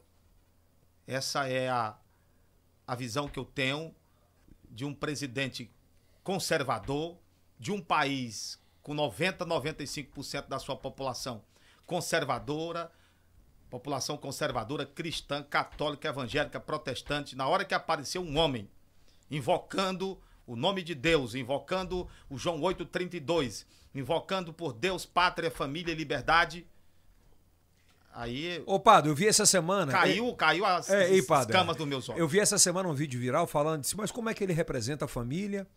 E tem quatro casamentos, um filho com cada mulher, e é bom que você esclareça sobre isso e ajude a população a entender sobre isso. Ah, É o- bom, né, É, esclarecer? é, o, ca- o cara pode ter quatro raparigas, cinco, que ele, isso aí, isso aí é da, da, da, da individualidade de cada um. Certo. Você não pode querer impor isso aos outros, que é o que acontece é, com essas pautas. Por exemplo, ideologia de gênero, Sim. que é sexualizar nossas crianças nas escolas. Pô, isso é monstruoso. Alguém, o homem de bem, o pai de bem tem que se levantar, tem que se insurgir. Aqui não, não aceitamos isso não. Eles querem botar na lei isso. O que mais? É, liberação de drogas. Pois é, a, Ani- a Puta que pariu. Liberação de drogas. Você quer fumar, fume, meu irmão. Você é livre. O ser humano é livre até pra ir pro inferno. Você não Incentivar, pode, Você não. não pode é impor. Nem fazer apologia das drogas, meu irmão. a Anitta agora disse que é completamente favorável à liberação das drogas e tal, da maconha. O que, que você acha disso? Eu acho que a, a Anitta não tem capacidade nenhuma de medir nada, de avaliar nada. Pô, a Anitta fez uma tatuagem no brioco, cara. Puta que o parola. Mamãe que me pariu. Mamãe que me pariu. Como é que essa mulher tem capacidade de dar palpite né, na realidade política, social e econômica do Brasil? Ela é a mulher da indústria musical, que faz sucesso, é estourada nesse aspecto, ela manda bem. A Sim. indústria musical levantou, fez ela. Fonográfica? né? Porque ela dança e canta. Canta ruim, mas, mas, mas dança, galera. Mas a tatuagem é onde? É no brioco, lá onde o sol não, apa- onde o sol não bate. Mas aí ela não tem a liberdade de fazer o que Tem a quiser com o liberdade, mas no momento que ela defende, libera as drogas aí, ô seu fulano, seu candidato. Pô, ela não, ela não, pode, ela não pode fazer apologia a isso. Porque você tá diante de um país. Você não pode ter a ditadura das minorias. Ela não pode impor a vontade dela a maioria conservadora. Que não aceita isso. Tu é louco, meu irmão. Quer zumbizar a humanidade. Zumbizar, o- ficar igual o zumbi. o que que é zumbizar, pô? Zumbizar é o cara cheio da maconha, cheio da droga, ele fica zumbi, pô. Ele não sabe mais separar a mão direita da mão esquerda. Quer fazer isso com a. Eu sei Dormindo que, 24 Sei horas. que está dentro de um. Da, que eles chamam lá, a esquerda, da ideologia da esquerda, que é o lupen proletariado. Você pegar tudo que é de, de, de- de drogados, de maconheiros, de criminosos, para fazer. Trazer essa turma para si, para permanecer no que eles chamam de a revolução permanente. Eu não sou revolucionário, não, eu não sou de apartheid. Eu acho que o, o povo brasileiro não pode ter esse apartheid aí de branco e preto, baixo e alto, gordo e magro, de outra coisa, hétero e homo. Não, gente, pelo amor de Deus, o Brasil, Brasil dos brasileiros. Você acha que, por exemplo, o que a gente vive hoje, o que é pregado. na, na verdade, não o que é pregado, é a realidade que a gente vive. Nas realidades, nas comunidades é, LGBTQI. É, isso é uma afronta ao Brasil? Você acha que o presidente entende que isso não é comum? É, é uma liberdade que o cara tem de, de criar sua ONG. Aliás, esses movimentos são patrocinados por ONGs, ONGs internacionais. Esses movimentos, Padua? o, o movimento LGBT é um movimento político patrocinado pelos globalistas, família Rothschild, Rockefeller, Morgan, Warburgo. Essas grandes fundações, Elas patrocinam esses movimentos, não é só no Brasil, não. Só não patrocina é na Rússia, porque o Putin não deixa lá. O Putin, é- nesse aspecto, ele é totalmente conservador lá. Ela, é, peraí, só pra entender. Essas pessoas, elas não nascem assim? Não, aí nós temos que separar o Pois é, homossexual do movimento político LGBT. É isso que eu tô te perguntando, pra tu, pra tu esclarecer É, sobre o cara isso. que é homossexual, ele, ele- ele é livre na, né, na individualidade dele lá, ele fica, ele fica à vontade. Agora, ele não pode é querer ver um movimento impor isso. Né? Olha, porque você tá sendo homofóbico, É. você tá sendo. Outro dia eu tava no canal de televisão e foi entrevistar um cara, eu não sabia se o cara era trans, se ele era drag, o que que ele. né? E, eu, per- e o papel, qual o repórter, o seu papel? É perguntar, Indagar, indagar. mas com muito respeito. Não, e não houve nenhum tipo de processo. Você vê como veio alguém lá, na espetacularização, já se vitimizando, alguém pré- botando uma pitomba pro meu. Eu disse, não, doutor, fui lá na, na delegacia lá da minoria, disse, não, senhor, sou amigo de- deles, inclusive sou divulgador deles como artista. Porque como artista eles são craques, pô, você não pode, né? Nesse aspecto aí não há nenhum conceito, nenhum preconceito. Eu tô me posicionando é contra o movimento que ele ele ele tu E qual que, é esse tu movimento? acha que esse movimento LGBTKES mais G tu acha que ele vai fazer revolução de graça, Yeltsin? Não existe revolução sem grana não, meu irmão. Quem que patrocina? Os globalistas, esses globalistas da nova ordem mundial, do governo mundial, que eu fui o primeiro a falar na televisão, todo mundo chamava eu de esse louco só fala da teoria da conspiração. Mas, Pado, vamos lá, vamos aproveitar aqui essa, essa temática. É, a minha opinião, né? A minha, certo? É, você nasce ou não nasce?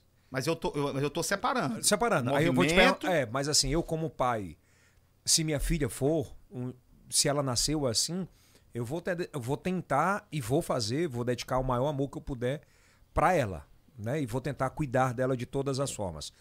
A pergunta é: não é bom entender também esse outro mundo, que é um mundo muitas vezes que a gente sofre porque é o mundo do preconceito, de não entender a cultura do outro. Você acha que também não é bom a gente tentar permear esse outro meio para entender e conceber isso? Eu tô só separando. Veja bem, quem, quem, quem criou os, orfan, os orfanatos, os hospitais. Você entendeu a pergunta e o Sim, questionamento? entendi. Vou chegar lá rapidinho. Quem- tudo que há de bom na humanidade, é, os abrigos, tudo isso foi criado pela igreja. Verdade. A igreja criou tudo que há de bom. Seja a igreja protestante, seja a igreja católica. Católica. Deus, a igreja de verdade, Cristo. A né? igreja é, é a- é a igreja de, de Deus, de Cristo. De Deus, né? é. de Cristo. Então é o seguinte: quem mais cuida de hoje de homossexuais que são atacados, que são é, agredidos, é a igreja. A igreja acolhe essas pessoas em suas oficinas. A comunidade católica, né? Seja ela. Não é o movimento do LGBT. O movimento do LGBT quer fazer a propaganda política dele, da pauta dele, daquele que está servindo. E se você é um homossexual que não concorda com ele, é, ele despreza você. Não tá lá muito preocupado se o cara apanhou, se o cara, o, o homossexual é usuário de crack, se ele, né, como é que tá a situação dele. Quem faz isso, na maioria das vezes, esmagadora é a igreja. Protestante ou católica, meu irmão. Tô dando um fato, uma constatação. Que acolhe, né? Esses movimentos são, são, eles são pagos por ONGs, meu irmão. Que é você tem que perverter a ordem. Você tem que tirar a atual ordem conservadora que. que a a Mara- Ma- Ma- Marina, Marina, Marina Chauí, ela disse: eu odeio a classe média. Por quê? Porque eles querem ter o controle e o poder na mão dele. E de uma coisa muito óbvia. E do outro lado, você divide a migalha com a população, com o povo. Então você vai acostumando. Eu tô falando várias é, vários aspectos desse- dessa coisa que ela é, ela é assim meio, meio meio, um negócio meio denso para você entender. Mas existem inimigos estrangeiros, globalistas aqui dentro, os megacapitalistas que transcenderem riqueza, que querem o desmanche da nossa nação. Como é que desmancha uma nação? Pervertendo sua nação, pervertendo o seu povo. Por que, que o Bolsonaro, todo, né, essa galera toda, o sistema quer a morte do Bolsonaro? Porque o cara representa a, o- repre- representa Deus, pátria, família e liberdade. Liberdade de expressão, de manifestação. Liberdade até de mandar um cara se lascar. Liberdade não é só pro cara dar bom dia, boa tarde, não. Mesmo que dê esse custo lá na frente, ele ser, né, ser processado por injúria, calúnia e difamação, por ter mandado alguém, né, por ter xingado alguém. Mandar Mas puta inju- que pariu. injúria, puta que pariu, injúria, difamação, calúnia, já tá no Código de Processo Penal. Por que querer censurar as pessoas, tomar a liberdade das pessoas? Pessoas sem liberdade, pô. É Mas, por exemplo, na pandemia, que é um tema importante para a gente abordar, É, você acha que faltou do Bolsonaro ele escutar mais as pessoas ao lado ou não? Ora, a, a mídia é uma arma de guerra para o mal, meu irmão. Sistema de mídia. No Mas você mundo- faz parte da mídia. Pois é, mas eu, eu, eu faço parte da mídia, mas eu dou um passo à frente. E aqui tá errado. Quantas vezes eu peguei a advertência? Por quê? Porque eu falava coisas. O sistema, o sistema, a- a- a- o sistema de mídia no mundo todo, ele está interligado e pe- pertence a uma família chamada, se não for, for já, são, são os judeus, né? Eles dominam o sistema político no mundo, eles querem dominar, eles queriam agora meter uma nova ordem mundial agora. Ou seja, totalmente os desmanches das nações para a implementa- implementação do governo a partir da ONU. Eles chamam lá, porque a Bíblia fala disso, eles sabem que vai ter esse momento, só que não está no tempo deles. Para que viagem doida é essa? Está no tempo de Jesus Cristo, quando Cristo autorizar O que é, que é a, a- a nova ordem? a nova ordem, ela não tem nada de nova, ela é velha, ela vem desde o jardim do Éden, é aquilo que o cão disse lá para Adão, como Deus sereis, você será grande. Então a nova, a nova, a nova ordem é a preparação do terreno para o anticristo governar. Um homem que é segundo a eficácia de Satanás, ele vai governar. E vai governar a partir do, te- do terceiro templo, do templo lá de Salomão, que vai ser levantado. As pedras já estão postas. O Papa atual é o Papa curador do templo. Esse Papa Chico aí que ele está na igreja católica, mas Jesus disse que nem, nem todo mundo que me diz Senhor, Senhor herdará o reino de Deus. Ele, herda- ele herdará? Não, eu não posso en- entrar nesse juízo de valor aí, porque no reino de Deus quem manda, no reino de Deus quem manda não é a, não é a mídia, não é. é- quem manda é ele.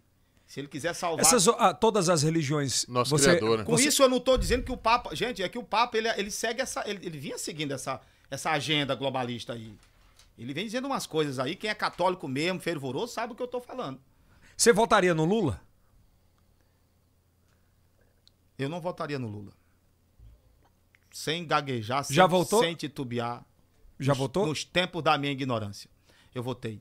Fui manipulado como todo mundo foi. Porque quando eu falei a mídia é uma arma de guerra, a esquerda, quando ela saiu do regime militar, que eu não chamo de ditadura, mas sim de um governo militar, um governo de Hum. força, um governo que era necessário para dar um freio de arrumação na nação, porque os comunistas na época er- eram diferentes. Os comunistas eram pra- eles participavam de guerrilha. O comunismo hoje, ou o socialismo, ou o progressismo, ele atua em ocupação de espaço. Ocupa as redações. É cheio de pessoas vendendo esse viés ideológico aí nas redações, no- na cultura, no cinema. Eles ocupam tudo isso. Então, eh, e eles ocupam os canais de comunicação. E a, e a mídia apresentava o Lula como aquele, né, o benfeitor. E, e aí eu também doutrinado, sofri muitas cargas de doutrinação nas escolas, no ensino médio, professor de história, mentiam que o socialismo era bom, que a União Soviética era não sei o quê. E você não queira saber o que você Mas o Lula não, não- não aliviou a fome de muita gente Ah, no o país. do Lula surfou na, na, na, na surfou nos, nas commodities. O Fernando Henrique, quando deixou, saiu, ele deixou as commodities daquilo que o Brasil exportava, minério, soja. Ele deixou o país superavitário, com crédito.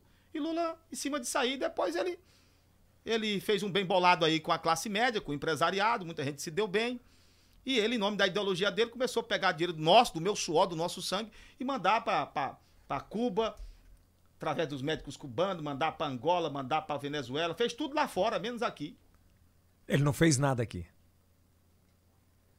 Você acha que ele teve alguma. Assim como Bolsonaro e Lula, eles fizeram o que de positivos? Ah, não dá para fazer nenhum, não há nenhum paralelismo entre Lula e Bolsonaro. Um defende as drogas abertamente, que é o Lula. O Lula diz: cada menino que faz um assalto, ele vai tomar cervejinha. Ele, ele defende que, o- que, que o cara, que o cara é vítima, o ladrão é vítima. Ele defende a liberação de droga, defende o aborto. Ele defende que vai tudo, é, que bate contra, vai de encontro, vai contra a população brasileira. E o outro é família, Deus, pátria, liberdade. Que paralelismo é que tem? Você tem que ter o senso das proporções. O Lula passou dois mandatos, mais um da Dilma. O, o Lula teve tudo para transformar o Brasil numa, numa, numa potência, eu diria até numa potência econômica e numa potência militar também, porque não existe nenhum, nem- nenhum país, nenhuma nação sem ter uma força militar para ser respeitada. Pela- é, você acredita nas urnas eletrônicas? Olha, eu vou na casa lotérica jogar a minha, a minha Mega Sena lá, a minha Loto Vai sempre? Eu vou e o cara imprime pra mim um papelzinho. Eu vou no meu banco, eu, eu- eu não tenho conta, minha conta lá, é- eu tenho conta, mas não tenho dinheiro guardado. Mas conta eu tenho. Mas se entra um, entra um saldo lá, eu desconfio que um hacker pode entrar lá e pegar a minha baba. Eu tenho certeza que você... Mas não tem o extrato você da tá- urna. que você também, você, poxa, vai que vem Pois é, um mas não tem, lá e pega ma- e transfere meu dinheiro mas não outro. tem um extrato da urna quando acaba a eleição. É isso que eu tô dizendo. Antes, a eleição. Tem lá o papel. A eleição, cada estado fazia a sua apuração aqui e mandava pra lá, pra Brasília. Hoje não, é aquelas 23 pessoas, Isso é. 24 pessoas fechadas que decide. É tudo em Brasília. Então tá muito na, na cara que não, não existe urna inexpugnável com a palavra que eles usam lá, que o Barroso usa, que o Moraes usa. Nós temos que ter o direito de duvidar, rapaz. A Alemanha, por exemplo, ela não usa esse sistema aí. A França, até hoje, o cara ainda vai riscar lá. O... Ora, se é- quem que usa o nosso sistema de urna? É o Brasil, Bangladesh e Butão. E no fraude, Anto- você acha que tem fraude na Ora, escrita? a Polícia Federal já disse que o hacker entrou, passou um tempo lá, né? Um período lá dentro. Foi? A Polícia Federal diz aí, tá? Pode baixar os vídeos aí no YouTube. Polícia Federal diz que o hacker invadiu. O, o chamaram para uma comissão da verdade, o, o- o Superior Tribunal Eleitoral. Cham- chamou o batalhão, como chama lá do Exército Brasileiro? É o batalhão cibernético do Exército. Bora, o Exército tem capacidade técnica de dizer PF, né? Também. do Exército, chamei a PF. Aí ele chama a comissão, não, pensava que o Exército ia lá só pra fazer, de faz de conta. Ele disse, não, nós queremos é participar mesmo do, da- do sistema aí de auditoria, ou de... E agora... Então você não acredita? Não, não é que eu não acredito. O que nós queremos é...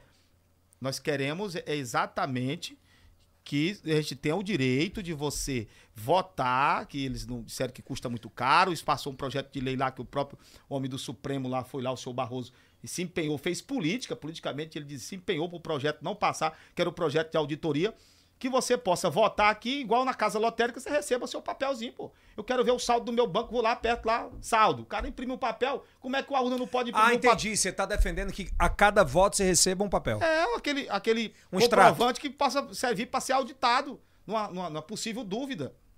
Cada um tem o seu extrato ali do que votou. Tirou um real, tem um real. Depositou algum número, tem um número.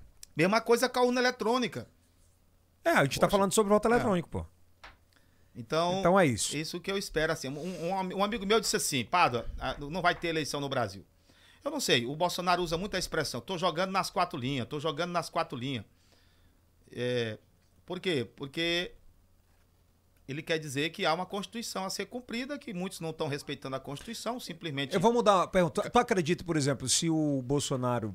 Vamos lá, se o Lula foi eleito ou o Bolsonaro foi eleito pelas urnas, tem golpe? Ah, o- gente, a realidade se impõe, o Lula não sai nas ruas. O Lula sai, o povo joga ovo Não, no não, a Lula. pergunta foi outra, Pada. Nas urnas, se deu resultado pró-Bolsonaro ou pró-Lula, ela funciona? É, Ou, É isso, ou alguém é isso não vai que aceitar? o Bolsonaro tá pedindo, gente. Eu nunca vi um presidente que tá no poder pedir transparência nas urnas, como o caso do Bolsonaro.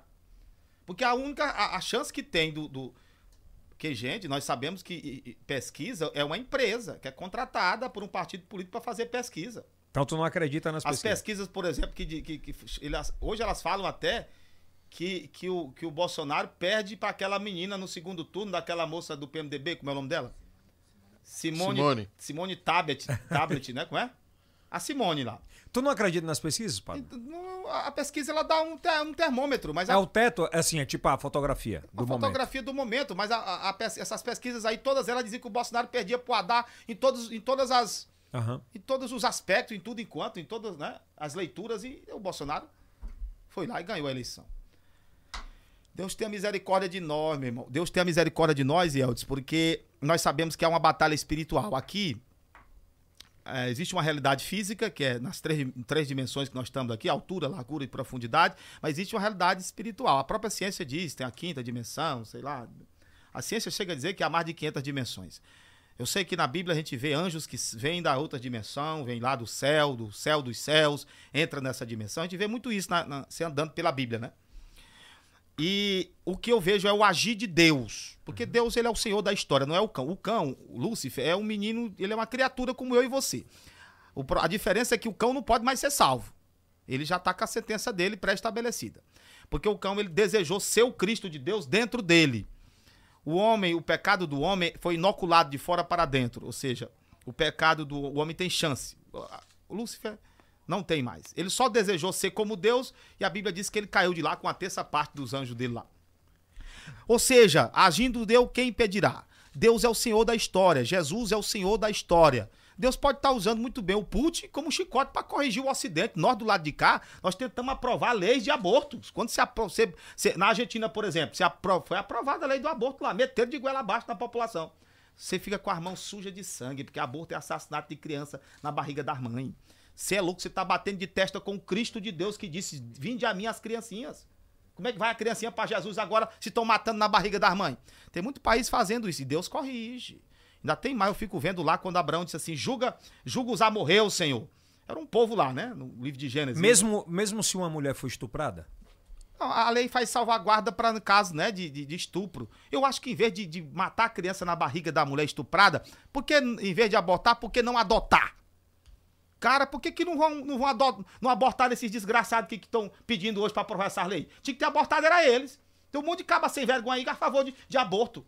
Tá trabalhando para as trevas, tá do lado errado, tá do Mas, lado Pado, eu tô sendo aqui, eu tô fazendo o que, o que às vezes as pessoas têm vontade de perguntar e não tem condições, né? Mas você acha que a dor de conviver com, com de gerir uma vida de alguém que a estuprou, isso também não é muito. Claro. Não é uma anomalia? Meu irmão, a, a, o, o estupro é uma, é uma monstruosidade. Agora, daí matar é o meu pensamento. Certo. É assim como eu. Daí, por que, que não adota então? Pega essa criança, adota. A mãe não quer criar, não quer a família, bora cuidar dessa mãe à luz da palavra mas, de Deus. Mas esse período. Pra sarar, de... restaurar o. É, hum? Nesse período, né, de, de geração de, de ventre e tal, de, de filho, imagina também o tamanho da dor. Eu tô perguntando. O período gestacional, né? Mas aí, quando eu boto isso na lei, meu irmão. Quando eu, não, aí agora vamos botar isso aqui que tem que, que, tem que matar. Para aí, gente. Nós estamos vamos, vamos matar na barriga da mãe agora. Isso de quem é quem interessa isso? Isso interessa ao maligno. Estes homens de sociedades ocultas, esotéricas e sociedades místicas que trabalham diretamente com o bicho lá. Porque eles querem a redução da humanidade. Ele diz abertamente: tem que reduzir a, reduzir a atual população de 7 bilhões de humanos para 500 milhões. É o número que eles. Imagino. E quando você vai estudar isso mais profundamente, os caras lá, essa turma de sociedade oculta aí, trata a gente, sabe como que. Qual é a sociedade oculta, Pado? Ah, existem muitas. É, sociedade oculta são as sociedades. As sociedades místicas, esotéricas, semi-secretas. Por exemplo, o Lai, o Rotary, são sociedades semi-secretas. Não estou dizendo que você não deixa, que você não, não, não, não seja um. Seja. Mas eu quero conhecer a verdade. Mas eles fazem. A verdade é Cristo. Eles é fazem que... bem à sociedade? Eles. eles Rotary. Não, eles, eles, são humanistas. Eles são humanistas. Não vou entrar aqui no, na questão, no quesito. Todo, todo membro de sociedade oculta esotérica, é, quando eles baterem a capa dos olhos, eles, eles, eles precisam da misericórdia de Deus. O que é bater a capa dos olhos? É, é, é, é, que nós somos mortais. A gente morre e bate a capa dos olhos. É assim que eu, É por isso que eu, que eu chamo bater a capa dos olhos. Morrer. É, quando você morrer. Preciso da graça, da misericórdia de Deus. Eu peço misericórdia. Eu estou dizendo isso aqui porque eles têm uma agenda. Existe um. É, o assunto é muito denso assim. O, o padre agora. Não, mas tá aí. Para todo mundo. Para todo mundo pesquisar o assunto. Para nós mudar de frequência, meu irmão, entrar noutra vibe pra, aí, pra, pra, pra melhorar o país, continuar na sua opinião. Por exemplo, a maçonaria. A maçonaria no tempo de Dom Pedro II, Dom Pedro II era maçom. Não estou dizendo que maçonaria faz mal, não. Pelo contrário. Das decisões políticas do Brasil, para bem ou para mal, a maçonaria sempre esteve presente. É, hoje mesmo, hoje mesmo a maçonaria está bem presente aí. O general Mourão é assumidamente um maçom. É, o Bolsonaro, não sei se acha que não, né? Não vejo. O, o, menino foi, o Moro foi premiado lá na maçonaria. Então, é isso que eu estou é. dizendo. Por bem ou por, por mal, por a maçonaria sempre está presente. Pra gente fechar, por que, que o teresinense e o piauiense apostaria em Pado Araújo como deputado estadual? O que, que seria diferente é... do que existe hoje? É a minha, minha, própria história, gente. Você puxa minha ficha, minha ficha corrida, minha capivara. Você, você, não, você não vê papagaiada com meu nome. Eu tô botando a cara e tô dizendo aqui, ó, na proposta da confiança. Bora lá? Na cara e na coragem. Na, na proposta do compromisso, na proposta da mudança. Gente, eu verdadeiramente representam. Eu acabei de falar aqui o lance da pesquisa que aparece, todos os outros candidatos que aparecem na pesquisa, da qual eu apareci também. Eu sou o único que não sou carreirista político, que não sou parente de político. Então, verdadeiramente, eu sou do povo e quero trabalhar para o povo. Se assim o senhor permitir, se o senhor quiser, quiser me levantar, mover o coração da população, eis-me aqui, gente. Tô, né, pro julgamento. Quem vai dizer é Deus, é Cristo, movendo o coração de vocês. Você vota. é, já tem o um número, Padre? Não, ainda tô na chamada. Aqui, aqui, como é YouTube, não tem problema. Pode falar o número. É, não tem problema, não. Não, não, não. não vai, menino. É diferente de, de concessão eu, pública. Vai que eu digo e aí eu me. Não, não tem. Ah, tranquilo. Aqui é não é concessão pública, é canal privado.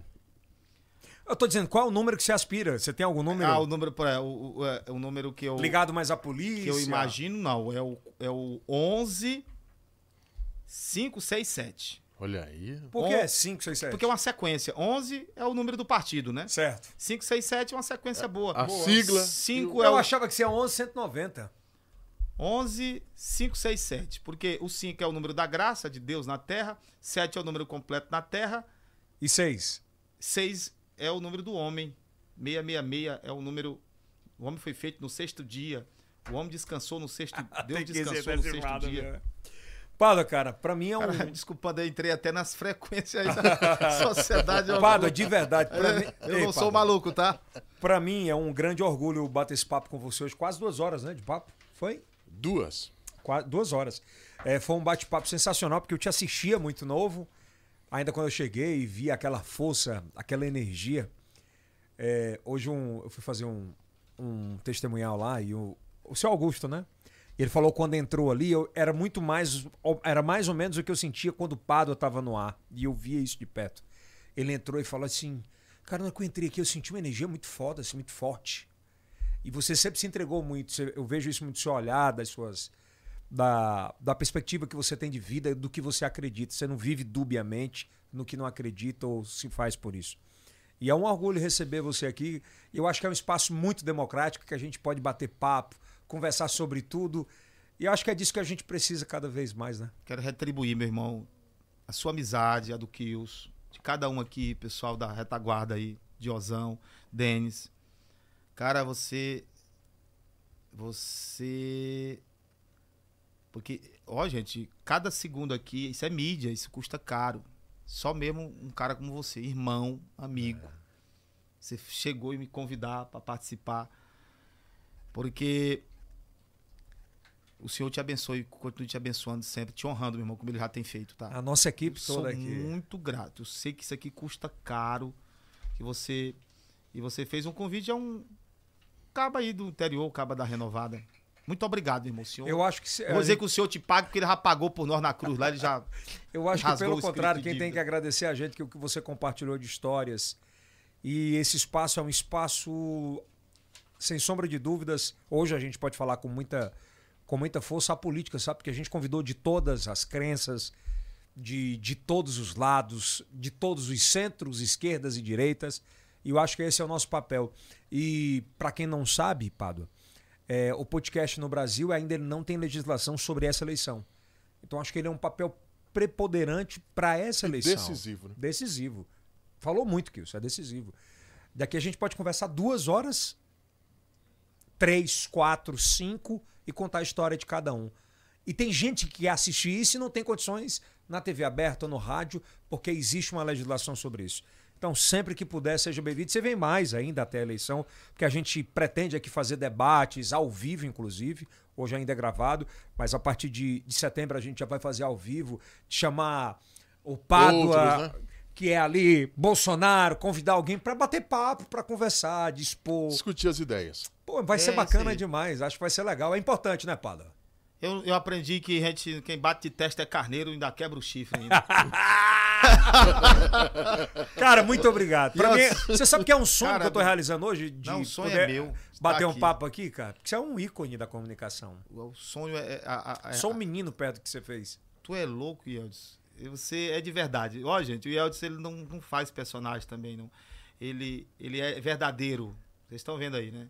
ele tinha prometido e hoje ele está cumprindo aqui. Eu, você não sabe, eu tô aqui, fica até sem palavras aqui. Vamos tomar uma amarelinha agora Bora depois? agora cair matando aqui. Agradecer aos Obrigado, nossos patro... E olha, Valeu. O... Olha, pra você Bora, ter ideia, hoje eu tô gravando aqui 5h32 da tarde, tá aqui, ó. 5h32. Nós acordamos que horas, Silvio, hoje? Ah, 3... 4 horas. É, 3, 4. Fizemos o Bom Dia, o RN, Ronda Nacional, agora o IELCast. E não é fa... e ainda acham que é fácil. Não é. É, tem, tem um desgaste, gente. Não é assim, não. É, é pra quem é duro na queda. E o Edson, ele.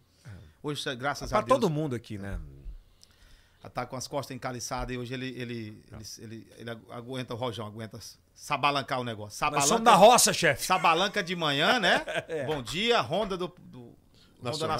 Nacional. É. E agora? Mas eu tenho um pedido especial a fazer antes de agradecer aos nossos patrocinadores. Ativa o sininho, dá aquele like, né, Kilson? É, compartilhe com os amigos e também com, Com os melhores, melhores inimigos. Eu quero ter a honra de encerrar esse programa como se fosse um ao vivo do Pado encerrando.